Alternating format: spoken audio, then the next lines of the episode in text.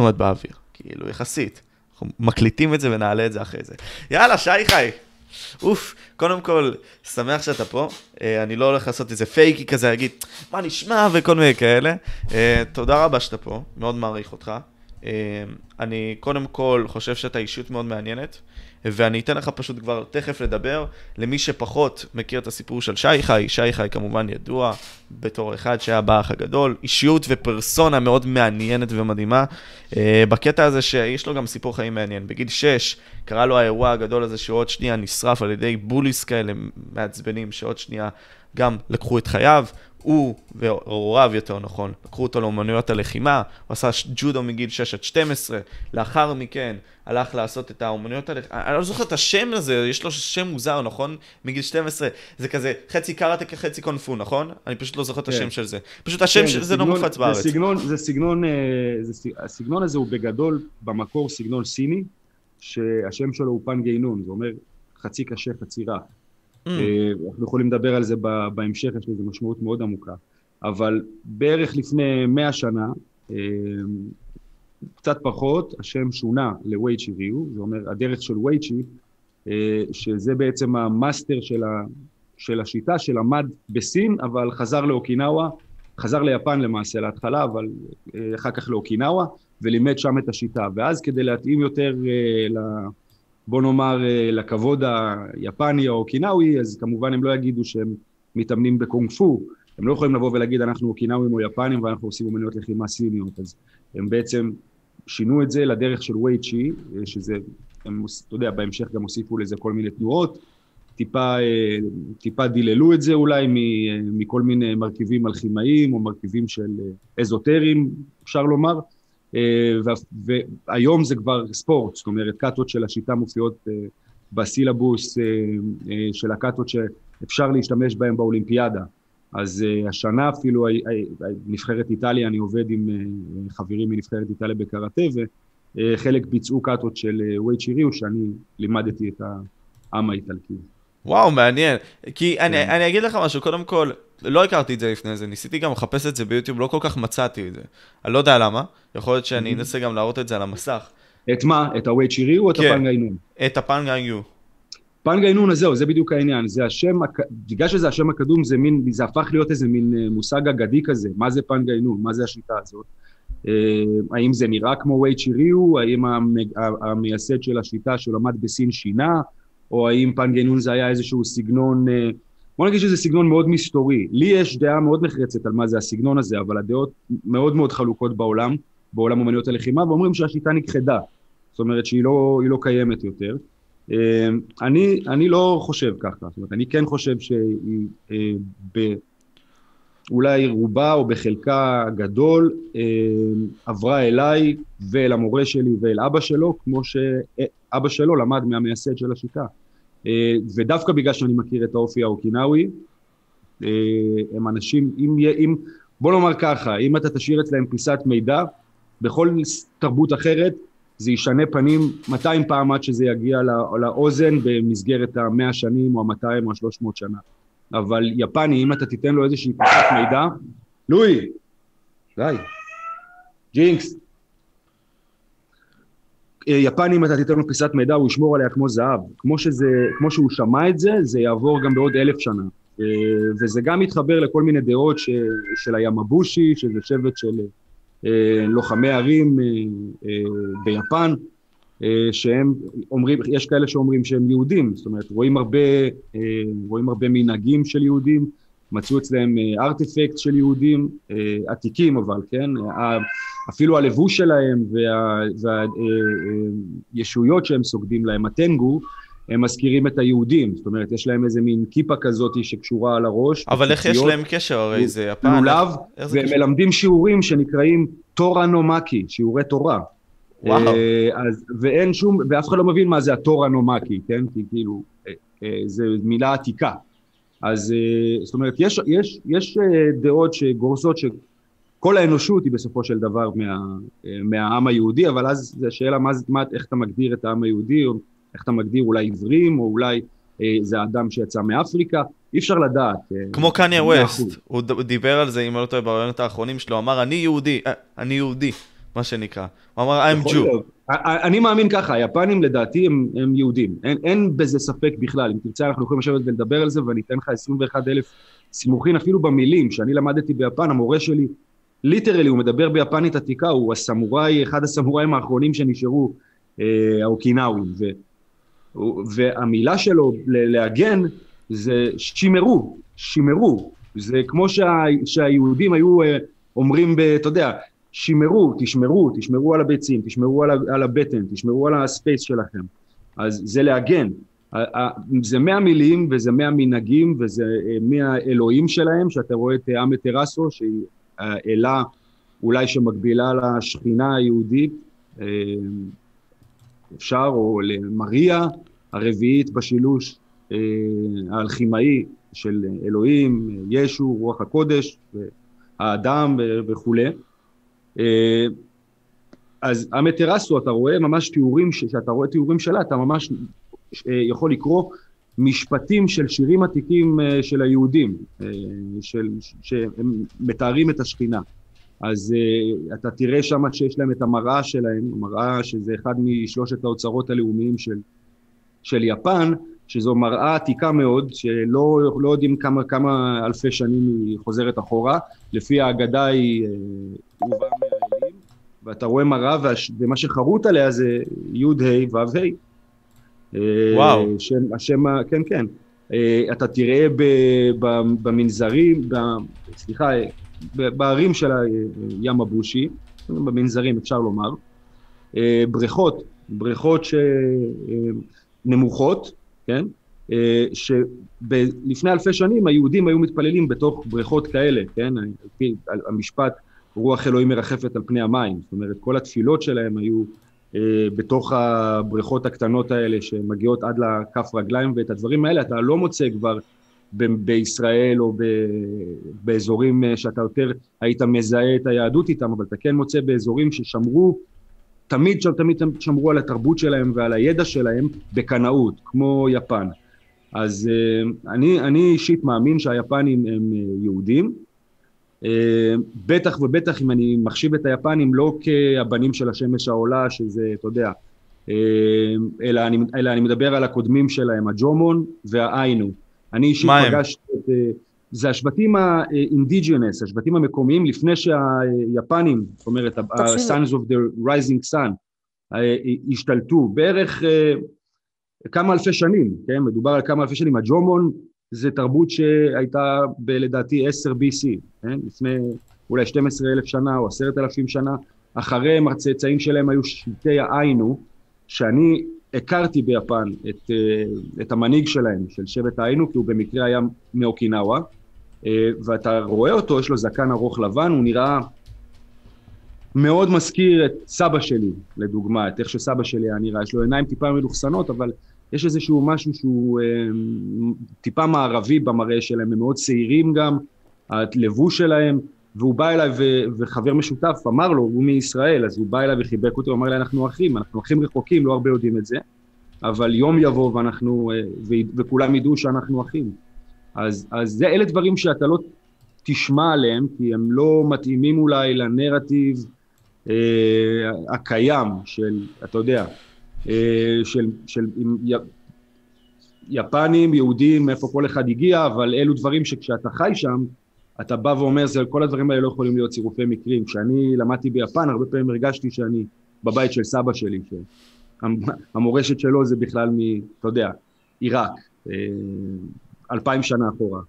אז שהם, גם הם במובן מסוים שמרו על היהדות העתיקה, וזה גם, וזה עבר בכל מיני מסורות של כישופים וכמאות, שבצורה מפתיעה מאוד מאוד מאוד דומה, אם לא זהה, למיסטיקה היפנית, למיסטיקה, לבודהיזם האזוטרי, שאני מניח שזה הגיוני, כי בסופו של דבר, הכל התחיל במסופוטמיה, הכל התחיל באזור טורקיה, וזה גם מה שאנחנו שומעים מחוקרים של קראטה, כאלה שהם כן בונפייד ומקובלים, והם באים ואומרים, הכל התחיל במסופוטמיה, באיזה מין שיטה מאוד פרימיטיבית, משם על דרך המשי, זה עבר להודו. מהודו זה קיבל שינויים, עבר לסין, מסין הגיע לאוקינאווה, מאוקינאווה זה הגיע ליפן. אז אם אתה עוקב, יש הרבה, זאת אומרת, יש הרבה שיטות שצמחו בדרך, כאלה ששמרו יותר על, על נאמנות למקור, למה ש, לתהליך שהמיוחד, האזוטרי, שיש באומנות הזאת, ויש כאלה שהתמקדו בתהליך, בתהליכים, אתה יודע, כמו בכל דבר היום, אתה רואה את זה עם ה-אם אם איי, זאת אומרת, אם אם איי זה הפך להיות האומנות לחימה האולטימטיבית, אבל אנשים שוכחים שיש, אומנויות לחימה זה לא רק אגרופים ובעיטות, זה לא רק בוגטי ושעונים, זה לא רק, אומנויות לחימה זה, זאת אומרת, כל מה שאמרתי עכשיו זה, is excess shared, כאילו זה, זה עודף, זה משהו שהוא, הוא השטות, הוא משהו ש, שלדעתי לא צריך להתרכז בו, משהו שהוא להפך, מורה שמלמד תלמיד לקבל את הביטחון העצמי שלו, על, על, על, על זה שהוא מנצח בן אדם אחר, הוא גוזר את התלמיד הזה ל, ל, לחיים רעים, לא משנה מה, הוא גוזר אותו גם לשברון לב, לא משנה מה, כי כולם מפסידים מתישהו. נכון. שתי צדדים של אותו מטבע, אתה לא יכול לנצח, לנצח, לנצח ולא להפסיד. הם בנו, זאת אומרת, התפיסת עולם העתיקה, היא שבתוך האומנות לחימה, יש הרבה מאוד פנים, יש את הסודות ויש את הצדדים המיסטיקליים, אזוטריים, הלחימאיים. אז זהו, אז זהו, אני ממש רוצה להרחיב על זה. כלומר, לפני שאנחנו נבוא ונלך לצדדים האלה, אני רוצה שאפילו נתעסק בשאלה הספציפית הזאת. שתי שאלות ספציפיות שיבנו את כל שאר השיח. אתה ציינת הרבה מאוד את המילה איזוטריה, אני מניח שיש פה לא מעט אנשים שלא מבינים את המילה עצמה, מה זה אומר בעצם? זה המילה שאומרת שלפודקאסט הזה לא יהיו לך כמעט צפיות. אני לא, אני לא צוחק. לא, ננסה להנגיש את זה. כל דבר שאני עושה ברשת, בדרך כלל מתפוצץ. אני מבטיח לך, יש לי הרגשה שיהיה לך פה, אתה תגיד לי, בונה, יש פה מספר מוזר, אני לא מבין למה יש פה חמש מאות צפיות, למינימום של המינימום שיש חמשת אלפים. זה, זה, זה המילה שתביא אותך לדימונטיזציה, וזה המילה, וגם, ואתה יודע, למה זה בתוך המילה? המילה זה, המילה אזוטריקה, אזוטרי, זה אומר, shared by a small number of people. זה אומר, זה רק מספר המצומצם של אנשים מתעניינים בזה בכלל. ובגלל זה גם זה נקרא היום הסודות של אומנויות הלחימה, או, או הצד האפל, כי בתכלס לא בגלל שהמורים לא מסתירים את הסודות ולא רוצים ללמד את זה, ויש כאלה אולי, אבל זה בעיקר בגלל שזה לא רלוונטי לעולם שלנו, זה לא רלוונטי להיום, כי אנשים לא רואים את זה. גם אם אתה תיתן להם זהב מול העיניים, הם ישאלו אותך איפה הבוגטי, או למה אתה לא בזירה, ולמה אתה לא במה. זאת אומרת, זה כאילו לא מתאים לרוח התקופה, ורוח התקופה, אני לא נגד, זאת אומרת, אני לא אנטי, אני חושב שרוח התקופה זה, זה משהו שאנחנו, זה, זה, זה ההתמודדות שלנו כבני אדם, כאינדיבידואלים, ואם אתה נכנע לה, ולהיכנע לזה לכעוס, לבוא ולהגיד, אני לא, לא רוצה לעשות כאילו את השיט הזה, זה אם אם איי או זה זה, אז אתה מפסיד. אז אני חושב שאנחנו צריכים כל הזמן להבין באיזה, את רוח הזמן, אבל לא לשכוח את הרוח של המעמקים, את הרוח, ה, הרוח ש, שלנו, שממנה באנו, הפרימה מטריה, שממנה אומנויות לחימה נוצרו, שממנה כל סוג של אומנות, לא משנה באיזה תחום, נוצרה, וזה בעצם הדבר האמיתי שעדיין מתפתח היום. אם תסתכל על, על פיקאסו, כן? כולם רצו שהוא יהיה צייר קלאסי, אבא שלו דרש שהוא יהיה צייר קלאסי, דוד שלו דרש שהוא יהיה צייר קלאסי, והוא היה צייר קלאסי טוב, הוא, הוא עשה את זה טוב, אבל מה שהוא בחר לעשות, והוא לא יכל אחרת, זאת אומרת, אומרים שאתה אמן זה בוחר בך, אתה לא בוחר בלהיות אמן. אם היית בוחר בלהיות אמן, היית יכול לבחור בלהיות משהו שהוא עשיר, כן? בדרך כלל אמנים הם לא עשירים, אם הם טובים, הם מקדימים טיפה את הזמן שלהם, והם אמורים לערער שם את המערכת, אומנות זה לאו דווקא דבר יפה, מהשיחה הקצרה שדיברנו לפני, ודיברת על יופי ואומנות, אז זה אומר לך שהאומנות היא בכלל המטרה שלה, זה לא יופי וזה לא כיעור וזה לא כלום, זה, זה תהליך, זה לקחת, זה סוג של קורבן, זה סוג של לקחת חלק מעצמך שקיים שם, ולתרגם אותו לאמצעים שכולם יוכלו להבין. עכשיו, יש דברים שאי אפשר לדבר עליהם, יש דברים שאתה לא יכול להסביר במילים, וזה הרבה, ו, והרבה מזה זה, אתה יודע, הצדדים האזוטריים, זה לא מעניין הרבה אנשים, כי הרבה אנשים לא מבינים את זה, זה נורא נורא זר, זה נורא מורכב. אז לקחת את החלק הזה שבתוכך שהוא מייחד אותך, יפנים קוראים לזה אג'י, תבלים, ולתרגם אותו למשהו שכולם יוכלו להבין, למשהו שיעדהד אצל כולם, לא להבין פה, שיעדהד אצל כולם, ובתקופה של פיקאסו זה היה דמויות פרימיטיביות, כן? דמויות כאלה שהן חסרות צורה, והחוסר צורה הזה אני חושב הוא משקף את רוח התקופה. והיום אתה רואה את רוח התקופה, ואתה רואה את רוח התקופה שהיא מאוד מאוד חומרית, אנחנו חיים בעולם מאוד חומרי, בעולם שיש הרבה אנשים יכולים לבוא ולהגיד, הצדק הלך לאיבוד לחלוטין, המלך הולך עירום, כולם, נראה שכולם מטורפים, אבל בסך הכל כולם מחפשים זהות, וזהות היא מורכבת, היא דואלית, והם חווים, בתקופה הזאת לדעתי, הם חווים זהויות שונות, אספקטים שונים בתוך עצמם, ובסופו של דבר הדבר הזה, התהליך הזה יגיע לאיזון, אבל הוא obviously לא באיזון עכשיו, אבל מתי הוא היה באיזון, ב, ב, אתה יודע, בהיסטוריה של הסיביליזציה שלנו. אני חושב שהשאיפה לאיקווליבריום, לאיזון, זה משהו שהוא, זאת אומרת, זה בעצם המשמעות של כל התורות העתיקות, וה... זאת אומרת... וזה נגרע לי גם המשמעות שלנו, כי כשאנחנו חווים את החיים האלה, כלומר, הטוב לא יכול לבוא בלי הרע, והרע לא יכול לבוא בלי הטוב, ואנחנו בתור בני אדם בוררים את הטוב, ושמים את הרע מהצד, וכל פעם מסתכלים על זה שיכול להיות יותר טוב. אבל... אבל השאלה זה גם מעבר לזה, זה מה אתה... כי הרי מה אתה מגדיר טוב ומה אתה מגדיר רע, איך אתה יודע שמשהו טוב ומשהו רע? אתה מגדיר את זה רק על מה? על ידי עונג, או פחד ממוות? זאת אומרת, אלה שתי הדברים שכאילו בסופו של דבר אתה בא ואומר, כיף לי, טוב לי, כי אני למדתי משהו בחיים, ובדר... וזה משהו שהוא לדעתי שינה לי הרבה מה... מהראייה, כי באתי ואמרתי, אחרי הרבה שנים שאכלתי חרה, בדרך כלל הדברים שעושים לי כיף, הם לא הדברים שטובים לי. וואו, למה? Okay? אבל בדרך כלל, כי ככה זה, לא רק לי, לכולנו, גם לך, אם תחשוב על זה שנייה, הדברים שהם עושים, גורמים לך לעונג, הם בדרך כלל, תשעים ותשע נקודה תשע אחוז מהפעמים, הדברים שרעים לך. דווקא הדברים ש... שקשה לך לעשות, ולא עושים, גורמים לך לעונג, אלא גורמים לך לפעמים לכמעט מחשבות על, על, על הצד השני, על, זה, זה יביא לכיליון שלי, זה יביא למוות שלי. אם אתה ממשיך לעשות אותם, אלה הדברים שבסופו של דבר במצטבר, אתה מסתכל אחורה ואתה אומר, וואו, כמה אושר הדבר הזה הכניסי לחיים. אז אושר זה דבר חמקמק, הוא דבר מורכב, הוא לא קשור בכלל לעונג, הוא לא קשור בכלל, אם אנחנו מחזירים את זה לאומניות לחימה, הוא לא קשור בכלל לניצחון, הוא לא קשור בכלל למעמד. כן, ההפך,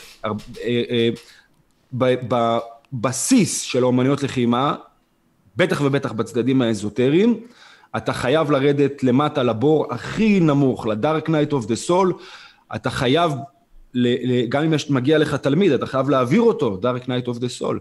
כל המהות של הקאטה הראשונה, סדרת התנועות הראשונה, היא, היא, היא, היא החלק הראשון של התהליך האלכימאי, שזה תיאור על ידי אש, אתה שורף את כל החלקים בתלמיד, שהוא מגדיר אותם כאופי שלו, הוא מגדיר אותם כמה שאולי הפך אותו להיות חזק, או נתן לו כוח בחיים כביכול, כן? אבל אלה הדברים שמעכבים אותו, כי מה שאני מחפש זה תהליך, זה, זה שינוי, זה טרנספורמציה.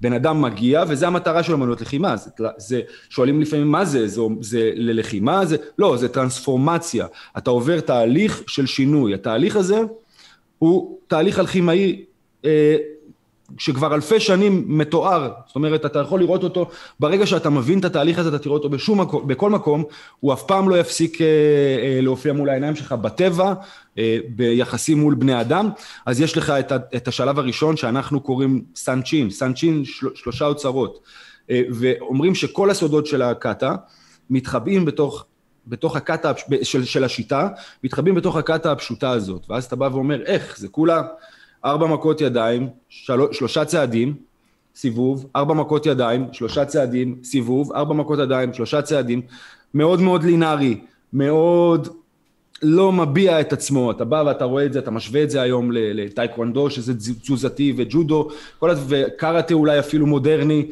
כל הדברים שכן איכשהו מתחילים, שבני נוער אוהבים, זה הכי רחוק מזה. זאת אומרת, זה... זה הכי לא פלשי בארץ. זה, זה מה? זה הכי לא פלשי בארץ, כלומר, אין לזה פלשי. זה הכי לא פלשי, זה משעמם ומכוער, אוקיי? ליטרלי, זה אחת השיטות הכי מכוערות למראה. לא לדעתי, אני אוהב אותה, אבל היא נחשבת לשיטה מכוערת, היא לא יפה, היא מאוד לינארית, היא מאוד מוגבלת בתנועה שלה. בקטה הראשונה, אוקיי? פחות בקטה השנייה והשלישית, אנחנו תכף נגיע לזה, אבל בקטה הראשונה, אתה לומד לעבוד באיזה שהם חוקים מאוד מאוד כובלים. אתה תראה שיש לך שתי רגליים, אתה עושה שלושה צעדים. למה שלושה צעדים ושתי רגליים? זה המספר העתיק ביותר, זה ה-שש שש שש. אתה הופך להיות בשנה הראשונה, שנתיים הראשונות, לאימון שלך, סוג של עובד סטן. אבל מה זה סטן? לא מדבר על עובד סטן במונחים שכולם מדברים על זה היום, עם דוגמה מאחורה וכל מיני דעות קדומות. אני אומר על זה שהסטן הוא בעצם אה, מייצג את העולם הזה, את עולם החומר, את הפלש, את הבשר, את הכאבים של הבן אדם. הוא מייצג את התופת, את האש, אם אתה משווה את זה, למדבר, הוא, הוא המדבר שממנו אלוהים יוצא, אוקיי? המדבר ששורף, המדבר שאי אפשר להתחבא, אין ממנו מנוס, אין, השמש קופחת ושורפת, וזה התהליך האלכימאי, מתחיל בשריפה, בתיאור על ידי אש, עד אתה שורף אותו, עד שהוא כמעט מאבד את החיים שלו, אם לא מת לחלוטין, מה שנשאר זה אפר, זה הפרימה מטריה, עוד לא לחלוטין מזוקקת. אז אתה לוקח את האפר הזה, ואז אתה מעביר אותו תהליך השני, שזה הקטע השנייה שלנו, סייסן. התהליך השני הזה זה תיאור על ידי מים. אתה מציף את, ה, את החומר במים להמשך של מיצוי של החומר, מתוך האפר השחור שנשאר, ואתה יכול לראות את זה גם בתנ"ך לדוגמה, ובכל התרבויות העתיקות שיש להם תמיד את המיתוס של הפלוד, כן? המיתוס של ה... נוח, נוח והמבול. נוח, כן, וזה חוזר בהרבה מאוד תרבויות עתיקות, וזה בעצם... המבול הזה, זה המבול, אם אתה, אתה יכול להשוות את המבול הזה לפריצה של התת מודע, כן? לתוך, לתוך האדם, לתוך, לתוך החומרים, הצפה, הצפה של, ה, של חומרים מהתת מודע, של מי הוא באמת, של דברים, צדדים שהוא לא מכיר, של יכולות שהוא עוד לא הצליח להשיג. ובקטע הזאת אתה מתחיל ללמד אותו, לא ללכת רק קדימה ואחורה, קצת לצדדים. אתה נותן לו לחכות את התנועה של ה... גופים השמימיים, בזמנו חשבו שיש תשע גלגלים כאלה שהכוכבים מסתובבים סביבם, לא היה להם את המודל שיש לנו היום של האסטרונומיה, אז, אז אתה נותן להם לחכות את התנועות ואת היחסים בין, ה, בין הכוכבים האלה, ואתה בסופו של דבר מסיימים את הקטע באיזה מין תנועה כזאת שהיא לא ברורה לאנשים, לא, לא מאיפה זה מגיע פתאום התנועה הזאת בקראטה. זה, זה רמז לשלב הבא, זה רמז לאחרי שנגמר ה-Dark Night of the Soul, בשלב הראשון. הגיעה, השמש השחורה עלתה בשלב השני, אוקיי? והשמש השחורה מתחלפת בשמש, הלילה נגמר, בשמש מסנוורת, בשמש שהיא מכריזה על השלב השלישי, תיאור על ידי אוויר. בתיאור על ידי אוויר אתה לוקח את, את החומר שנשאר ואתה נותן לו להירקב, אתה נותן לו להיות בחוץ. אתה מכניס את האלמנטים של האוויר לתוך הדבר הזה, ובקט הזה מתבטא בזה שאתה מלמד אותו לזוז לכל כיווני הרוח, ואתה מלמד אותו, בעצם הקטע הזאת, אם הראשון היה, הקטע הראשונה הייתה הפך של השנייה, זאת אומרת, הייתה סטטית, והשנייה הייתה מאוד מאוד פעלתנית, והדואליות הזאת היא, היא הולכת בהרבה מאוד מאוד רבדים, אבל הקטע השלישית היא בעצם מגיעה מעל, ומחברת בין שתי הקטות הקודמות. זאת אומרת, היא קטה שמקשרת ביניהם. אתה יכול להשוות את זה לממש אלוהים, בן אדם ורוח הקודש, כי תמיד אתה צריך, בכל תרבות עתיקה, יש לך את אלוהים, כדי שיכירו את אלוהים, הוא האחד, חייב בן אדם, כן? או לחילופין שטן, שמדברים על זה, של מה זה עובד שטן, כן? מעבר לפרדיגמה של מה זה עובד שטן. מהשליש, הראשון והשני הם הפכים, הם לא יכולים בחיים אה, להסתדר, כן? אז תמיד נכנס למשוואה השלישי. ברגע שיש לך את השלישי, זה אמור להיות רוח הקודש, נכון? או, אה, ש, אה, ואז רוח הקודש היא בעצם עוזרת לחבר בין שניהם. לחבר בין שניהם, ואז יש לך פה שילוש, אוקיי? אתה תמיד מכיר את השילוש הקדוש הזה, אבל יש משפט, יש משפט, מאוד מאוד עמוק, עתיק מאוד. השלוש כבר פה, איפה הרביעי? כל פעם שיש את המספר שלוש, תיקח בחשבון בתורות העתיקות, שמיד, שחייב להיות בתמונה גם ארבע, אוקיי? הארבע הזה הופך את זה לזוגות של הפכים, הארבע הזה זה יכול, אם אתה מסתכל על הנצרות, זה מריה, שהיא גם הייתה, אמרו עליה שהיא עלתה כמו ישו לשמיים, והגיעה לאותו מעמד שהיא הגיעה אליו, ושהיא הייתה הכי אהובה עליו, אבל אתה יודע, בסופו של דבר הנוצרים לא אהבו את הרעיון הזה, ומחקו אותה לחלוטין מכל הכתבים שלהם, לפחות המקובלים, מהקנון שלהם. אז אתה יודע, אני, מה, ש, מה שאני אומר, אני אומר שתמיד יש לך את הריבועיות הזאת, ובגלל זה בסנצ'ין אתה רואה ארבע ושלוש, אתה תמיד הולך שש, שש, שש, אתה הולך את הצעדים האלה בתוך העולם של השטן, אתה מתגבר על כל זה, אתה עומד וחוטף מכות מהמורה שלך, והגוף שלך שורף, המורה מתעלל בך, וגם מחוץ לאימון אתה מקבל יחס כזה, ואתה אמור לקבל יחס כזה בתקופה הראשונה ללימודים שלך, כחלק מהאומנות. כמו שאתה רואה, זה לא, לא מאוד מסחרי, למקרה שתהית למה אין לי הרבה תלמידים, אה, כאילו הרבה מכירים אותי, ואני נורא מוכר בעולם בתחום הזה, במיוחד של אומנויות לחימה, אבל לא הרבה מצליחים לשרוד, ולא הרבה מצליחים לשרוד, לא כי אני רע, לא כי אני אה, אוהב להתעלל באנשים או לעשות להם רע. להפך, אני רוצה, אני לא מר, מרשה לעצמי לרמות אף אחד. זאת אומרת, אם מישהו בא ומשלם לי על האימון, אני, ואני יודע, אני יודע מה צריך לעשות, אני יודע מה הדרך הנכונה, מה הדרך שעברה אליי, מה הדרך שצריך להעביר את זה, מכמה אלפי שנים אחורה עד עכשיו, אם אני אבחר לייפות את זה, להחזיק לו את הלפות, להגיד לו בוא זה, בוא זה, בוא נעביר שנייה את המשמעות של האימון שלך לזירה, בוא זה, אני פוגע בבן אדם, אני משתמש ברוח התקופה הזאת כדי לקבל פרנסה, אבל אני עושה לעצמי נזק, אני עושה לתלמידים, לדורות הבאים, אני עושה את הנזק. והיום אני יכול לבוא ולהגיד, יש לי מכון קטן, אני מקבל רק תלמידים שאני חושב שהם אה, אה, אה, יכולים, לא, יכולים לשרוד. כן. שהלב שלהם נכונים, כי אומרים לי, הרבה פעמים אני שומע, שי חי, בתגובות, קראטה זה מיושן. דם רייט, ברור שזה מיושן, אני בן אדם מיושן, אני נסעתי שעתיים הלוך לאימון באופניים, באוקינאווה שגרתי לשם, שעתיים חזור, הייתי מתחיל בחמש בבוקר, מסיים בעשר, הייתי חייל צלחת אורס ביום, הייתי חוטף מכות רצח מהמורה שלי, מחוץ לאימון, אחרי האימון, הייתי, רצ... לא היה יום אחד שרציתי ללכת לאימון, אבל הלכתי, קיוויתי שלהידרס, קיוויתי שיקיש אותי נחש בדרך, קיוויתי שתהיה לי אה, הרעלת קיבה, עשיתי דברים מטורפים, אלוהים תמיד היה שם כדי לשמור עליי, כי תמיד בסופו של דבר הלכתי לאימון, אבל מה לא עשיתי כדי לא ללכת לאימון, אבל הלכתי תמיד. אז זהו, ו... מה, מה החזיק אותך בתקופות האלה? כי אתה באמת מספר לי על השיטות האלה, שבסופו של יום זה תיאור עצמי, הוצאת התת מודע שלך, כל האמת שלך לבחוץ, ואתה נחשף לפילוסופיה הכה עמוקה הזאת, שאתה גם צורך אותה באיזשהו מקום, וזה משנה אותך תודעתית לכל החיים. זה, זה היופי באומנויות הלחימה, לדעתי. עכשיו, אני שואל את עצמי, איך, מה החזיק אותך כשעשית את הדברים סקרנות. האלה? סקרנות.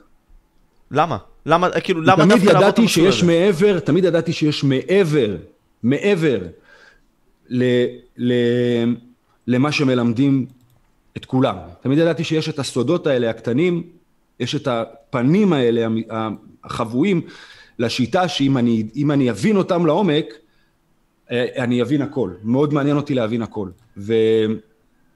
והרבה פעמים זה עזר לי. עכשיו, זה לא רק, זה לא רק סקרנות. זאת אומרת, המטרות באומניות לחימה, וזה היופי, הן משתנות עם השנים. תחשוב על זה שהתחלתי את האומניות לחימה, רציתי שיפסיקו להרביץ לי, עברתי התעללות. זה היה מאוד מאוד חזק, אחי, שאתה צריך ללכת ללמוד כדי שיפסיקו להרביץ לך, אתה חייב, אתה חייב איכשהו להפוך להיות פרקטי בשיט הזה, או שאתה גם תקבל מכות שם באימון וגם תקבל מכות בחוץ. כן. שאני חושב על הבן שלי היום, זה הדבר האחרון שאני רוצה שהוא יעבור, או שגורם לי עונג. להפך, זה מחריד אותי, ובגלל זה אני גם לא, קשה לי לאמן אותו, כי אני קשה לי להרים עליו את הכל, אבל, אבל יש, זאת אומרת, אני יודע שאם, שאתה לא יכול ללמד את הילד שלך, כי זה לא בסדר להיות חלש, כן? זה לא, זה פשוט לא בעולם הזה, זה אף פעם גם לא היה בהיסטוריה. צריך התנגדות במקום מסוים, צריך שיהיה לך קושי. אתה חייב להיות שטן, כמו שאמרתי. אוקיי? אבל לא להיות סטן ולהתנהג כמו סטן. אומרים בקראטה, אתה צריך ידיים של שד, אבל לב של מלאך. אתה צריך... בשלב הראשון דיברנו על זה שזה הדרקון ששורף, כן? בשלב הרביעי לא דיברנו על זה, זה תיאור על ידי אדמה. שלושת האלמנטים מובאים מתחת לאדמה, וביחד אה, אה, הופכים ל... צומחים למשהו חדש, אוקיי? אז הדרקון... אם אתה מכיר את הסמל של הדרקון שאוכל את הזנב שלו, הוא uh, סמל דואלי, זה האורבורוס. Uh, הוא מזין את עצמו, כן? אבל הוא גם אוכל את עצמו. הבא, והמשפט הוא, מהראשון מגיע השני, מהשני מגיע השלישי, מהשלישי מגיע הרביעי כראשון. זאת אומרת שהדרקון עכשיו הופך, הוא עדיין דרקון, כן? ה-שש שש שש הופך ל-תשע תשע תשע, הוא, דרק, הוא הדרקון הגבוה, הוא האלוהים. זאת אומרת, אם השילוש הקדוש היה אלוהים, האדם ורוח הקודש, השילוש השתחתון הוא דרקון, הגור וטיגריס, אוקיי? זה מה שאומרים, הסגדונות של הפנגנון העתיק מורכבים מסגדונות האגור, הטיגריס והדרקון. ותשים לב, הדרקון הוא מוציא אש, הוא שורף. הטיגריס הוא לבן, זה מזכיר את העדים שעולים בתהליך של ההצפה, של המים, אוקיי? והטיגריס הוא מאוד אג'ייל, הוא מאוד רוחני. הסימן הזה שהוא בתוך השיטה, זה הסימן של החניכה, של החניכה לתוך מה ש... לתוך כל מה ש... לא, לא, ללמוד את כל מה שאי אפשר לדבר עליו, כל מה שאי אפשר להעביר בפה. אתה רואה את, את, את, את, את הדבר הזה, את התנועה הזאת, בהרבה ציורים עתיקים, אתה רואה את זה בטארות, שהבחורה בקלף סטרנגט, שהיא סוגרת ל, ל, ל, לאריה את הפה. למה? כי זה, זה התרסה בעיני כל מה שאפשר ל, ללמוד על ידי הפה. כן? זה התקשורת הכי נמוכה שיש, הכי נחותה שיש. יש דברים... וזה, וזה הנושאים האזוטריים, בין היתר למה אתה תקבל חמש מאות צפיות לבלוג הזה, זה שיש דברים שאי אפשר להבין בדיבור, ואי אפשר ללמד, אלא אתה צריך להעביר, זה פרוסס, אתה צריך להעביר את התלמיד, אתה הצוואר, אתה צריך להעביר, לכוון לו את הדרך, והוא חייב ללמוד לבד. ואתה יודע, אין לזה חוקים, יש כאלה שלומדים את זה בשנה, ויש כאלה שלא לא לומדים את זה גם אחרי עשרים שנה, זה האמת, זה, זה קשה לומר, אבל זה האמת, ובדרך כלל, כמעט תמיד, מה שעושה את ההבדל בין השניים, זה המצא, הסטטוס החברתי שלהם, הסטטוס שלהם בחיים. אנשים שמגיעים מלמטה, התלמידים הטובים ביותר שלי, שהגיעו לתוצאות הטובות ביותר, זה אנשים שהם היו או זה, או עבריינים, או בכלא, או מתים. מהצד השני, יש לך את האנשים שהם חיים ומאורים לחלוטין בתוך עולם, בתוך העולם הזה. אוקיי? שזה לא דבר רע, אנחנו חיים בעולם הזה, בעולם הזה אנחנו היצורים החזקים ביותר, לא שם, אבל שוב, איקווליבריום, האיזון, כי כשאתה יותר מדי פה, נורא נורא קשה להגיע לפרים המטריה הזאת, לחומר הראשוני. ולהבין אותה. ולהבין, כן? אתה חי, אתה חי, איך להגיד, אתה חי חיים שהם, שהם זיוף, אבל אתה מאמין שהם אשליה בעצם, אבל אתה מאמין שהם אמיתיים. אז אתה רואה, עשינו איזשהו מסע כזה, וכל זה עוד בכלל לפני ש... מה זה, רק הכרת, נכון? Introduction. נכון. אתה רוצה להמשיך? דיפ דייב. לא, אנחנו עושים את הדיפ דייב, אז כאילו, אוקיי, אתה אמרת לי, אוקיי, זה באיזשהו מקום, יש אנשים שבחיים לא הבינו את זה, כי הם מרוחקים מהקרקע, וכשאתה רוצה לבנות את עצמך, אתה צריך להיות קרוב לקרקע כלשהי, כדי לבנות את עצמך על פיה, לדעתי לכל הפחות. כמעט, מה שהתכוונתי זה יותר, כדי לבנות משהו, אתה חייב להגיע לקרקע. הכי נמוך, אתה לא יכול לבנות משהו, אם אתה לא בנקודה הנמוכה ביותר שלך, זה עיקרון מאוד מאוד חשוב, זה נקרא אננטיודרומה. שמצב מגיע ל... וזה בעצם הדרך לעשות את האקווליבריום הזה, שאנחנו מדברים על איך אני עכשיו שולט בהפכים, שי, אוקיי, הבנתי, הבנתי את כל מה שאתה אומר, איך אני בפועל שולט בדבר הזה, איך אני גורם לדבר הזה לשחק לטובתי, שיהפוך אותי ללוחם יותר טוב, אדם יותר טוב, מיסטיקן יותר טוב, אוקיי, אז אתה בא ואומר, יש... יש בטבע חוקים, כש... כשמצב מגיע, רך, מגיע, רך, רך, רך, רך, רך, רך, רך, בנקודה הקיצונית ביותר שלו, שהוא כבר לא יכול להיות רך, הוא מתהפך לנקודה ה-most extreme, הוא הופך להיות קשה מאוד, אוקיי? אז רך וקשה, חשוך, אם תשים לב, וחשוך ומואר, גבוה, נמוך, יש להם את הנקודות הגבוהות ביותר, שמיד אחר כך הופכות לנקודות הנמוכות ביותר. אז אתה, אתה אומר ש... כש, כשמגיע איזשהו מצב, ברגע שאתה, יש לך את הנקודת מבט, הפיתוח של הנקודת מבט, צד שלישי כזה על הסיטואציה, אוקיי? אתה תוכל להבין מתי הנקודה הנמוכה ביותר שלך, אתה תוכל, ואז פשוט לתת לזה לקרות. זה דבר חשוב מאוד. יש לפעמים בקראטה, כל מיני תנועות כאלה, אתה נעצר באמצע הקאטה. מורים אומרים לך, לא, זה סתם כדי, לא יודעים. זה... פעולה שהופכת ללא פעולה, אקשן, נון אקשן, וו-ווי בסילית, כן? לפעמים באסטרטגיה, והקטה השלישית זה אסטרטגיות, הקטה השנייה טקטיקות, הקטה הראשונה זה קווים, נקודות, משהו מאוד זה, אבל האסטרטגיה שלך לפעמים היא יכולה לגרום לך לא לעשות כלום כדי לנצח. זאת אומרת, לפעמים גם אם אני לא מכה, אני יכול לנצח את הקרב. אומנות המלחמה. זאת אומרת, אני חייב לא להכות כדי ש...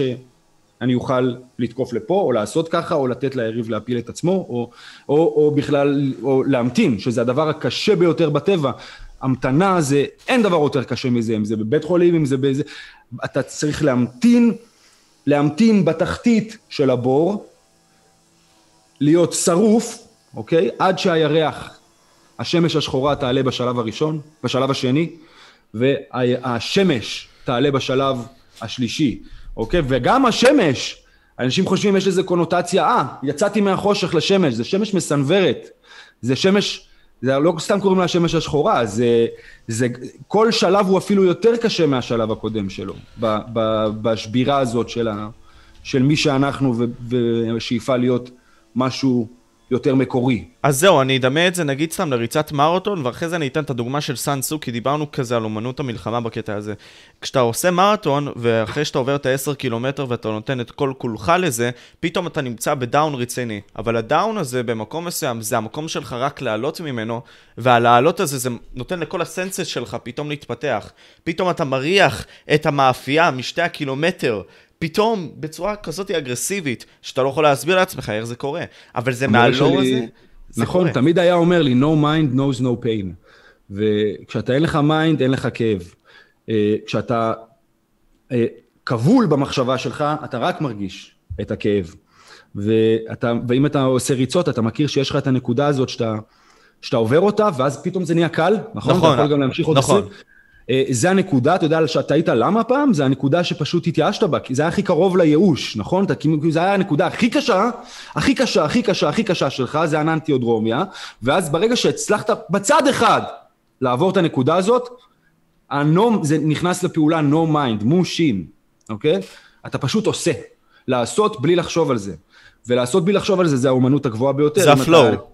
אם אתה כנר, אתה צריך להסתכל על התווים, גם להסתכל על המנצח, גם לנגן, גם לזכור את כל מה שאמרו עליך שאתה נגן חרה בעבר, וכאלה שאמרו שאתה נגן טוב, ואז אתה אף פעם לא בקצב, כן? אתה מגיב, אתה לא יוצא, אתה לא עושה. ותמיד, תמיד, תמיד, שאתה מגיב, זה יותר איטי מלפעול. כן. Okay? Action is faster than reaction. כן. Reaction is reaction. נכון.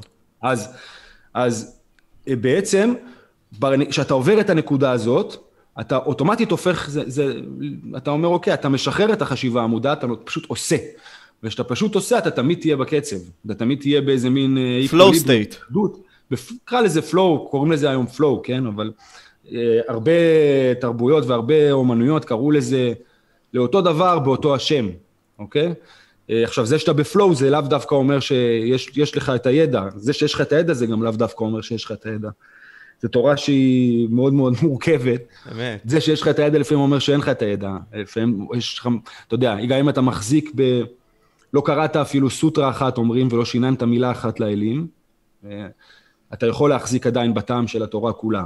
אבל יש כאלה שהם נזירים גם, ואתה רואה את זה היום אצל החרדים, ואתה רואה את זה היום אצל, גם אצל הנזירים הבודיסטים, בכל הדתות בעצם, שיש שם איזושהי התנפחות של המחשבות האלה, של הצד השני, של העולם האחר, והם לא חיים בעולם הזה. זאת אומרת, מה הנזיר יכול ללמד אותי על להיות גבר, שהוא לא מכיר את הוצאה לפועל, הוא לא מכיר את מע"מ, הוא לא מכיר את ביטוח לאומי, הוא לא מכיר את הממסד, הוא לא מכיר את התקשורת, הוא לא מכיר את, מה, הוא לא מכיר את הפיתויים שיש בחוץ, הוא לא מכיר את כל הפסיכופתים המטורפים, אתה יוצא מהבית היום, זה, זה נס שאתה חוזר בחתיכה אחת, ואתה אפילו לא נופל לאיזה בור בכביש, כן? זה עד כדי כך מטורף פה היום.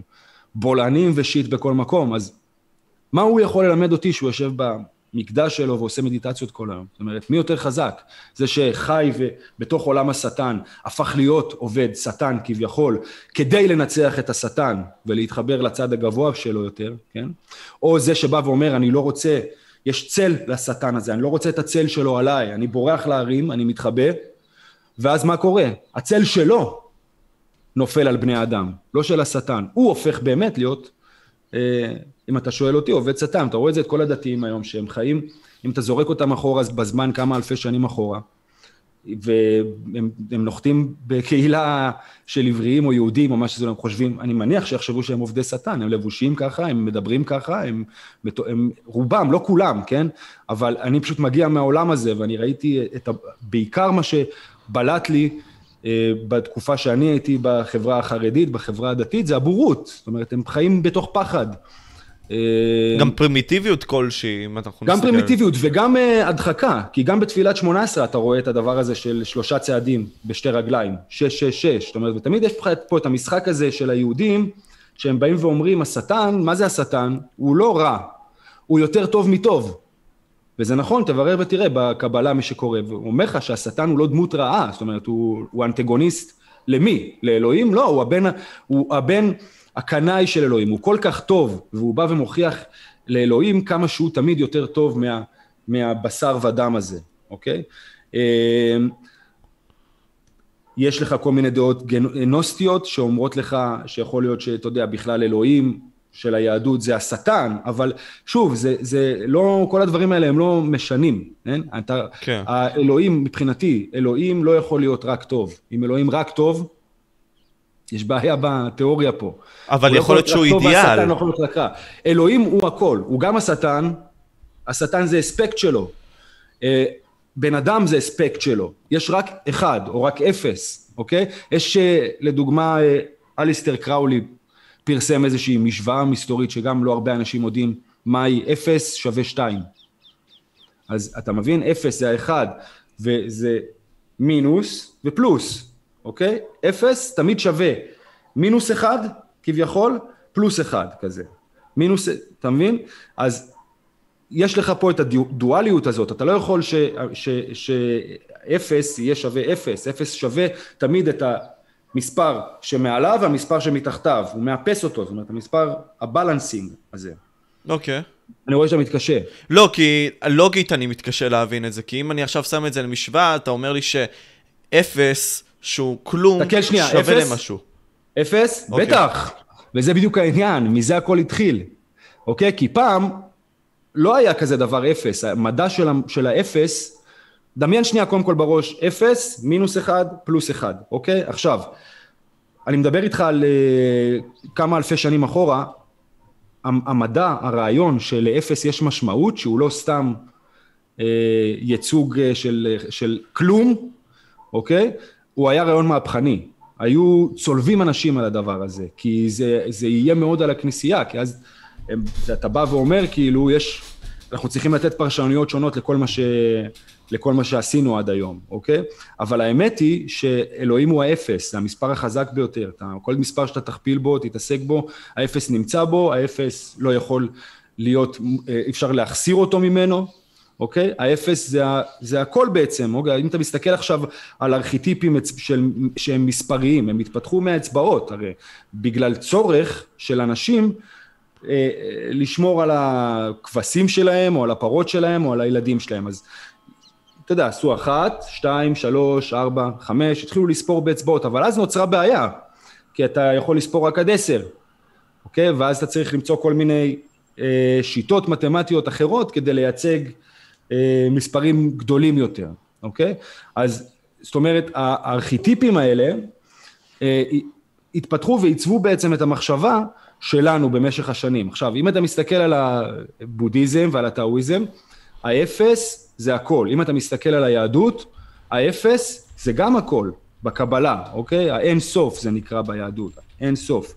גם, גם בהרבה כתבים של הקבלה כתוב שהעיגול הוא בעצם מתפש, מתפשט לתוך קווים ישרים.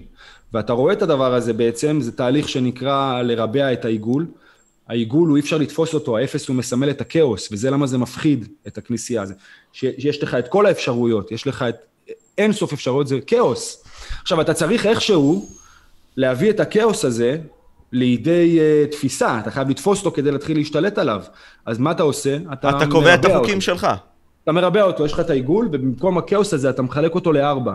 ברגע שאתה מחלק את העיגול הזה לארבע, אז יש לך כבר את שתי זוגות הפכים, ויש לך כבר איך לתפוס ולהתחיל להכניס איקווליבריום לדבר הזה. אז הריבוע של, של העיגול הוא עוד מאפיין לדוגמה של הקראטה, זאת אומרת, הכל, כל הקאטות מתחילות באיזה מין עיגול, ולתוכם מתפשטים כל מיני קווים ישרים, שהם בעצם התבטאויות, זה ניסיון לעשות עיגול בצורות גיאומטריות, זה לקחת את, ה, את השלוש ואת הארבע, משולש ומרובע, ולעשות את התנועות האלה כדי לסמל עיגול. אז יש לך תנועה אחת, וכל השאר זה פירושים שלה. זה איך לעשות את העיגול, אם אני מפה, אם אני מפה, אם אני מפה. זה, אני יודע שזה נורא נורא... לא, לא, אני, אני, נראה לי, הבנתי, ואני אנסה לפרק את זה פילוסופית. אתה אומר לי שמכלום בערך, כלומר, מדבר שאתה, שהוא כאוס, שהוא לא מוגדר, כמו האינטרנט, ניקח אותו, סבבה. אין כזה דבר כלום, קודם כל. לא, אוקיי. אז, כאילו, זה לא קיים. אז בוא נגדיר אבל... את זה, הכאוס. הדבר שאנחנו לא... מהריקנות, הריקנות, אוקיי? הריקנות יש בה את כל האפשרויות, יש בה את הכ... הכאוס. אם זה, זה היד שלי, אוקיי. היא יכולה להפוך להיות אגרוף, היא יכולה להפוך להיות, אה, תנועה... בושיקן, היא יכולה להפוך להיות שוטו, היא יכולה להפוך להיות טטו, היא יכולה להפוך קקושיקן, היא יכולה להפוך לכל מיני כיוונים.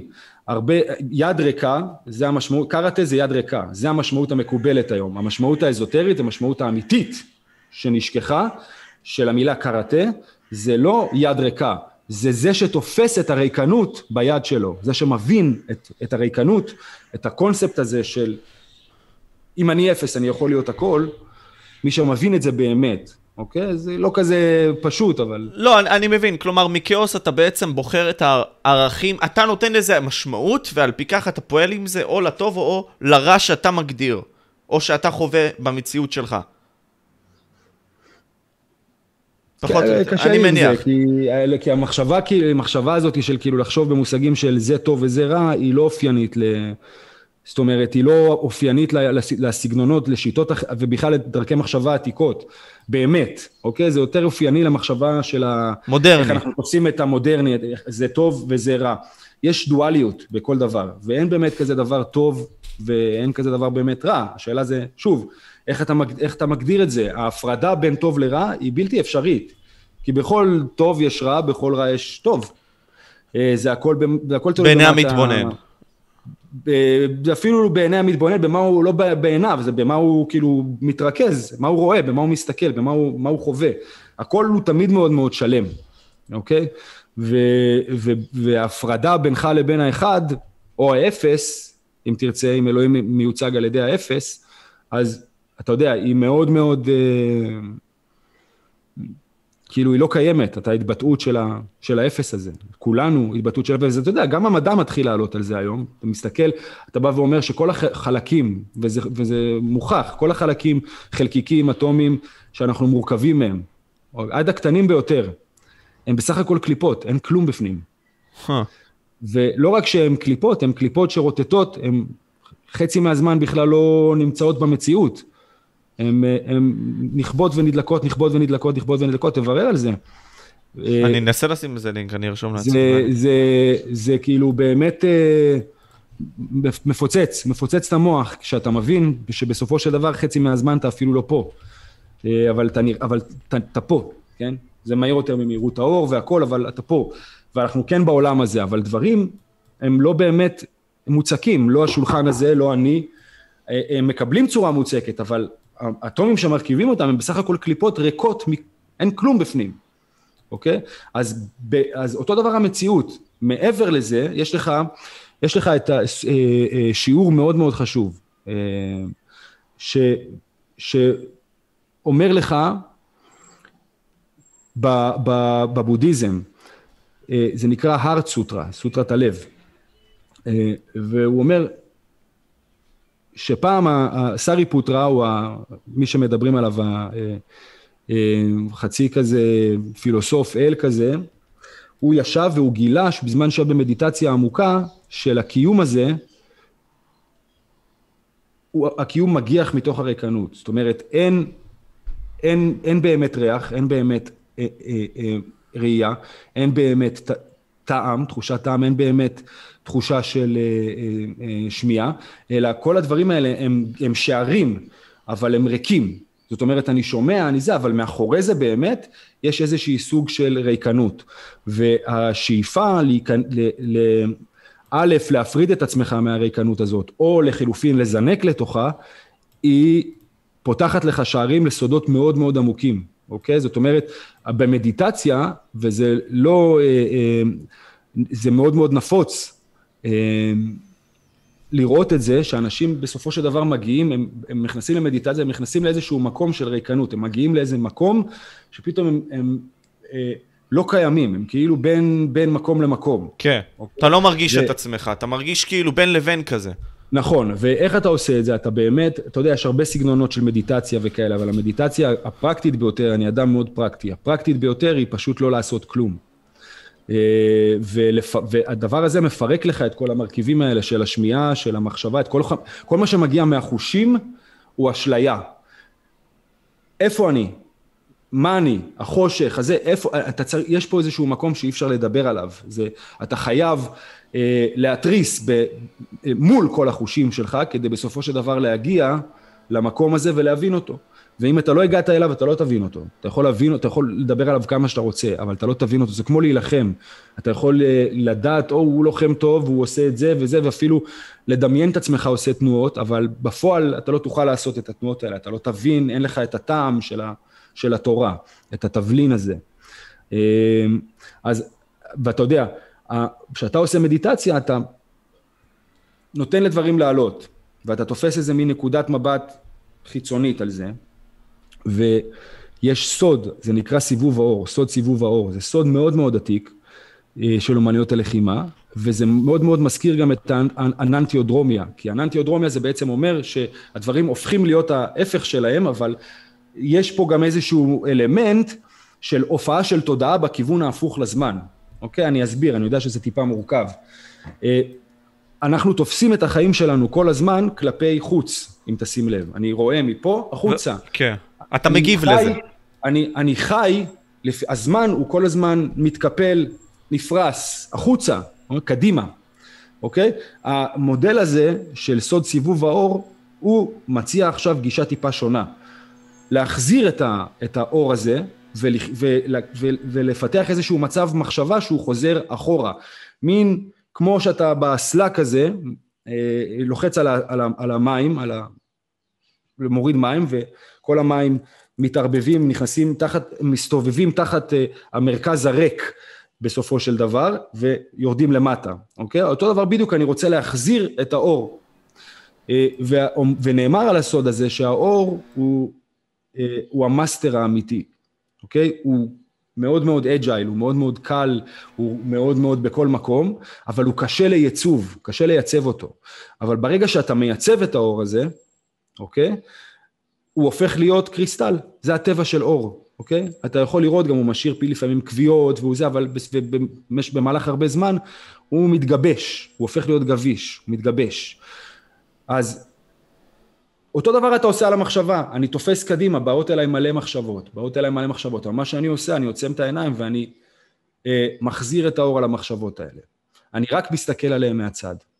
אני לא עושה שום דבר, אני לא מגיב, אני לא אה, נכנס לתוך עולם מעולל של מדיטציות, אני עכשיו רואה פה ישויות, ואני רואה זה ועניינים, ואתה יודע, יש לך את כל הניו אייג', בולשיט ברמות של, של נוחלות, אבל אי אפשר לכעוס על הדבר הזה. מה הכוונה? כאילו, לפני שאנחנו נחזור לדוגמה הזאת, אבל תן... של כל מיני מתקשרים וכל מיני, אתה יודע, מלאכים, ואני מכיר את מלכי צדק, הוא החבר הכי טוב שלי, ואני מכיר את זה, ויש לך את אליסטר קראולי, והטלמה, וכל הכישוף המודרני הזה, אם אתה מסתכל על הקאוס מג'יק, וזה בסך הכל אנשים, זה לרוב אמריקאים, זה התחיל מהתרבות הזאת, שלקחו אותם, לקחו מספר רעיונות, הפכו אותם להיות יותר כזה, אתה יודע, מגניבים, לובשים שחור, ועושים מזה קורסים, ועושים מזה כספים ועניינים. העניין הוא שאתה לא יכול לעשות כזה דבר, אתה לא יכול ללמד את האומנויות האסורות, לא סתם קוראים להם האומנויות האסורות, אתה יכול לדבר על האומנויות האסורות, אתה לא יכול לקחת כסף על ללמד את האומנויות האסורות, או, או, או לבצע אותם, כי כל הדבר הזה לא, לא, זה אפילו לא במסגרת ההגיוני, כן?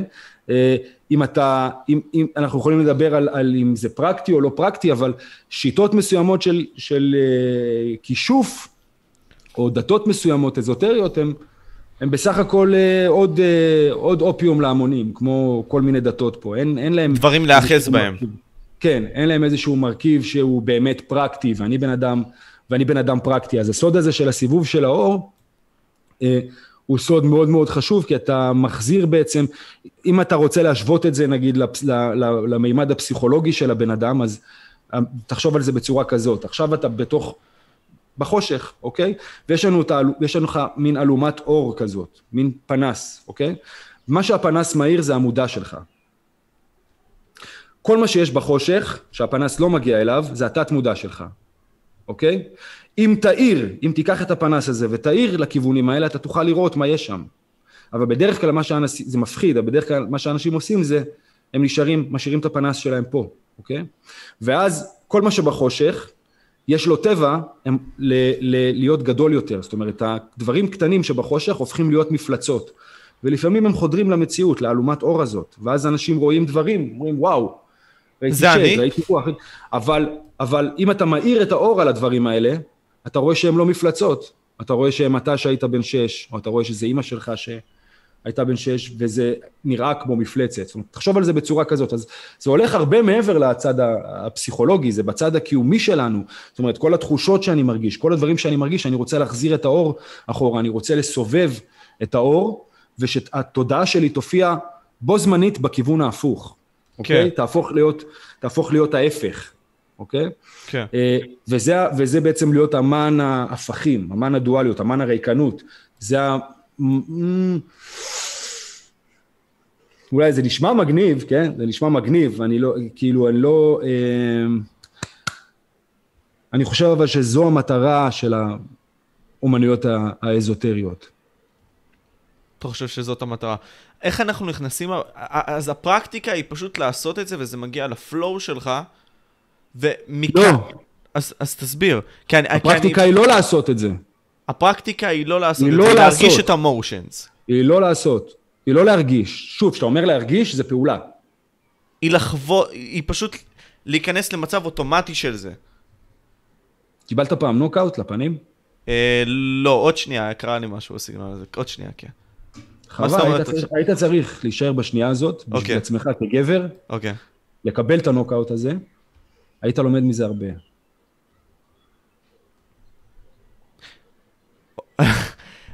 אני כאילו שואל את עצמי את הקטע הזה, אתה דיברת על האור, איך, ה, לי, המצב להיכנס אליו, איך באמת להיכנס למצב הזה, שאתה רואה את, את התמונה שלך, שאתה רואה את כל החושך שלך, שאתה רואה את כל הרעל שלך, את כל הרפש הזאת, ואיך להוציא אותה לבחוץ?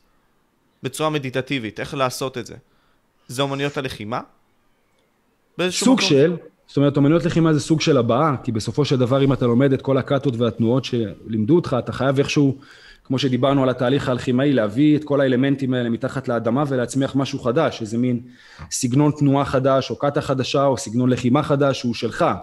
אוקיי, אבל זה אחרי שעברת את כל השלבים האחרים. ואז אתה סוג של מביע את עצמך, וזה סוג של קורבן. זה סוג של גם לידה מחדש, רזורקשן, ובשביל לידה מחדש, או אם אתה מדבר על כישופים, אתה תמיד צריך קורבן.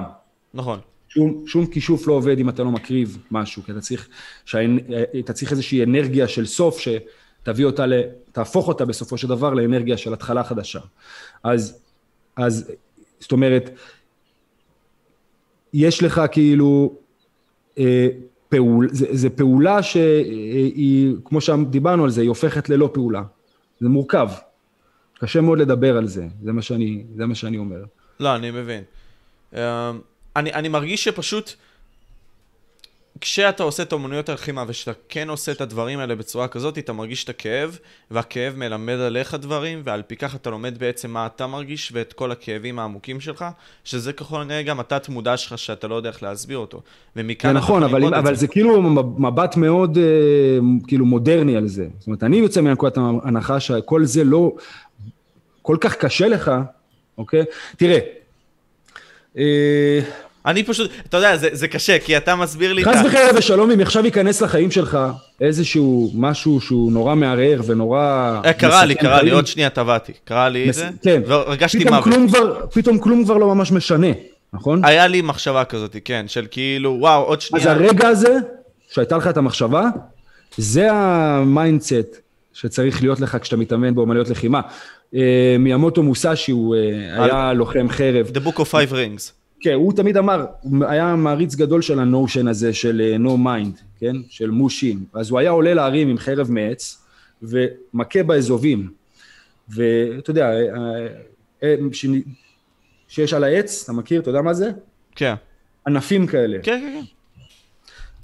שאלו אותו למה, הוא אמר, כי אין להם מחשבה. אני מכה והם מיד מכים אותי מהצד השני. בני אדם, אני כבר לא יכול להילחם איתם. הם מפחדים, הם עוצרים את עצמם, אני יותר חזק, אני יותר זה, אבל בגלל של הצמח העלוב הזה, אין מחשבה, איך שהוא קיבל את המכה, הוא כבר בצד השני. הוא לא פועל. אם הוא צריך לפעול, זה מה שאני מנסה להסביר לך, אם הוא צריך לפעול, אז יש פה משהו שהוא עשית לא בסדר, אוקיי? וזה בדיוק מה שאני אומר. הוא לא חושב, הוא פשוט, הוא גם לא מגיב, הוא פשוט, הוא פשוט עושה את הדבר הנכון, בזמן הנכון, ברגע הנכון, אם תרצה. כי אנחנו מגדירים את העניין הזה... ששוב, זה גם, זה גם לא נכון, כי הוא לא עושה כלום, הוא פשוט... מעצם... אוקיי, אני אתן לך את זה ככה. כי זה, כי שוב... אני, אני אסביר לך איפה... בוא, לא, לא, כי אני אגיד לך למה. תקשיב, תקשיב. אני אסביר לך איפה זה בעייתי, כי יש חוק של ניוטון, סבא, שאומר, for every action, there is a reaction. נכון, אבל מה אתה עכשיו מכניס לי את ניוטון, שזה הרי כבר היום, כבר לא רלוונטי, ניוטון, אוקיי? כל הכוח המשיכה שלו, זה לא כוח, אוקיי? גילו היום דבר... גילו היום את הספייס-טיים, וגילו שבסופו של דבר, שום דבר הוא לא באמת נופל, הוא לא באמת סופי ונמשך למטה, אוקיי? אז כל, ה, כל הדעות של ניוטון, אני מבין שמלמדים אותך את זה בבית ספר, זה בולשיט, אחד גדול, זה התחלה של משהו, הוא, יש לו חלק מהאמת, אבל חלק קטנה מהאמת, שאחר כך אנשים כמו איינשטיין פיתחו אותה. אבל בוא נדבר שנייה, נחזור לכישוף, אוקיי? אז כי, כי זה, כי פה, אה, כאילו, מה זה כישוף? אתה מבין? זאת אומרת, בוא נתעמק בזה. מה זה אומר, כישוף? האם זה פרקטי? האם הדבר הזה קורה? האם הוא לא קורה? מה הגישה של... אני מבין שזה מה שהמדע לא יכול להסביר, כישוף באיזשהו מקום. אוקיי, אז קודם כל המדע אולי לא יכול להסביר את זה, הוא גם אולי אף פעם לא יוכל להסביר את הדבר הזה, כי שוב, יש דברים שאי אפשר למדוד, אתה לא יכול למדוד את זה באמצעים אמפיריים, את כל הדבר הזה, אבל אתה כן יכול לבוא ולהסתכל על המשמעות של מה זה, מה זה אומר, אז... מה, האם זה כאילו להפעיל את הרצון שלי על משהו כדי לשנות אותו? זאת אומרת, כמו שקראולי אומר, אני, אני רוצה, אז זה יהיה, כאילו, אני אגרום לזה לקרות באמצעות הרצון שלי. טוב, זה לא יעיל. בוא נהיה כנים, אוקיי? בוא נהיה כנים. זה הביא אחר כך, פתאום אתה רואה גם כל מיני מחשבות כמו הסוד וכל מיני כאלה. אתה יודע, כוח המשיכה לא בטרק של. יש לך מיליון דולר ויש לך מיליון דולר, אתה יודע כמה אנשים כאלה ראיתי שפושטים את הרגל ואתה יודע, מרשים לעצמם לעשות דברים, כי אמרו להם, ואתה יודע, זה הכל, בוא נדבר על זה ונהיה כנים, השיט הזה לא עובד, אוקיי? אז מה זה כישוף? איך אתה יושב פה, בן אדם, אבא לשלוש, אוקיי? בן ארבעים תכף. עשיתי כמה דברים בחיים שלי, אבל אני בא ומדבר על כישוף, זה מוזר, אתה מבין? הרבה אנשים יתפסו את זה ויגידו, מה, או שהוא השתגע, או שהוא היה תמיד משוגע, או ש... אז אני מציע שמודל אחר בכלל לכישוף, שזה המודל העתיק, נגיד כישוף טאואיסטי, על כימיה פנימית, שבא ואומר, המחשף הטאואיסטי, הוא, הוא לא עושה שום דבר מלבד לגרום לעצים מתים לפרוח, אוקיי? הוא עובר, רק מעצם הנוכחות שלו, רק מעצם זה שהוא עובר במקום, העצים פורחים. ויש למשפט הזה הרבה מאוד... שי, אה, כבר אה... לא רואים אותך, אתה עוד שנייה נאבד לי בזווית של המצלמה. אה, יש, יש בה, יש בה אה, אה, אתה שומע אותי? כן, כן, כן, כן, אני רואה... יש במשפט הזה, אה, שוב, יש את החוסר מעש, זה שאתה לא עושה נון-אקשן, זה לא חוסר מעש, זה נון-אקשן, זה חוסר פעולה. ושוב יש פה את העניין שאתה לא כופה את הרצון שלך על שום דבר שהוא מחוץ אליך, זאת אומרת אין שום דבר מחוץ למחשף, מתוך ההכרה שהמחשף הוא חלק מאלוהים וחלק מהבריאה וחלק מהכל, אז, אז איך, איך האמצעים החמקמקיים האלה של כישוף מגיעים לידי באמת פעולה? אז יש עוד מונח שטבע אותו קרל יונג לדוגמה, והוא תיאר איזשהו מונח שנקרא סינכרוניזציה, אוקיי? שדברים קורים כביכול במקרה, אבל יש מתחת למקריות הזאת עוד איזשהו מרכיב שאי אפשר להסביר אותו, שהוא לא הגיוני. זאת אומרת שבדיוק עכשיו שדיברת על זה שסבתא שלך אמרה לך שכשהיא תמות היא תחזור ותבקר אותך בתור, בתור פרפר, ואיך שאתה אומר את זה, ניגש פרפר ומתיישב לך על האף. אז עקרונית זה במקרה, הכל, כל ה, הכל זה במקריות, כל העולם הזה נוצר במקריות, הירח מאה ושמונה, אה, אה, פי מאה ושמונה במרחק, והשמש פי מאה ושמונה במרחק בצד השני, ב, מבחינת הכותר, אז הכל אבל קרה במקרה. אבל זה הם תופסים בתור law of attraction. אבל יש עוד, מתחת, מתחת למקרה הזה, יש עוד איזשהו מרכיב שאי אפשר למדוד אותו, אבל הוא שם, הוא קיים. זה הכוח האמונתי לדעתך, להאמין במשהו שהוא קיים? חלק מזה, זה לא להאמין, כי להאמין זה, זה כאילו, להאמין זה מציע גם, שאתה יש לך, אתה צריך כאילו אמונה, אתה, אתה כאילו, יש לך איזה זינוק פה, של אני מאמין, אוקיי? יש מאמין ויש אני יודע, אוקיי? כן, כשאתה יודע, איך שאתה תופס את זה, הרבה פעמים דברים מתחילים אצלנו בראש והופכים להיות מציאות, אוקיי? היא מדברת עם הבחור הזה והזה, ואז היא לא מדברת, האישה שלך, ואז אחר כך, כן, אבל היא מדברת, היא מדברת, אני רואה את זה, אני רואה את זה, אתה מכיר את הסיפור על הבלר של צ'כוב, ופתאום זה קורה, אוקיי? אז זה לא משנה מה, כי זה מתחיל אצלך בראש, וזה הופך להיות מציאות. תפטרו אותי, תפטרו אותי, תפטרו אותי, זה מתחיל אצלך בראש, ובסופו של דבר זה הופך להיות מציאות. אני אספר לך, קרה לי מקרה כזה, כי התחלתי לשמוע מלא טופק, והוא מדבר שם כל הזמן על מוות, מוות, מוות, מוות. רשמתי לעצמי כזה, היה לנו מין סוג של פעילות כזאת בצבא, ששם אתה רושם כזה, איזה שיר אתה רוצה שישמיעו לך, שיר שהכי מבטא אותך.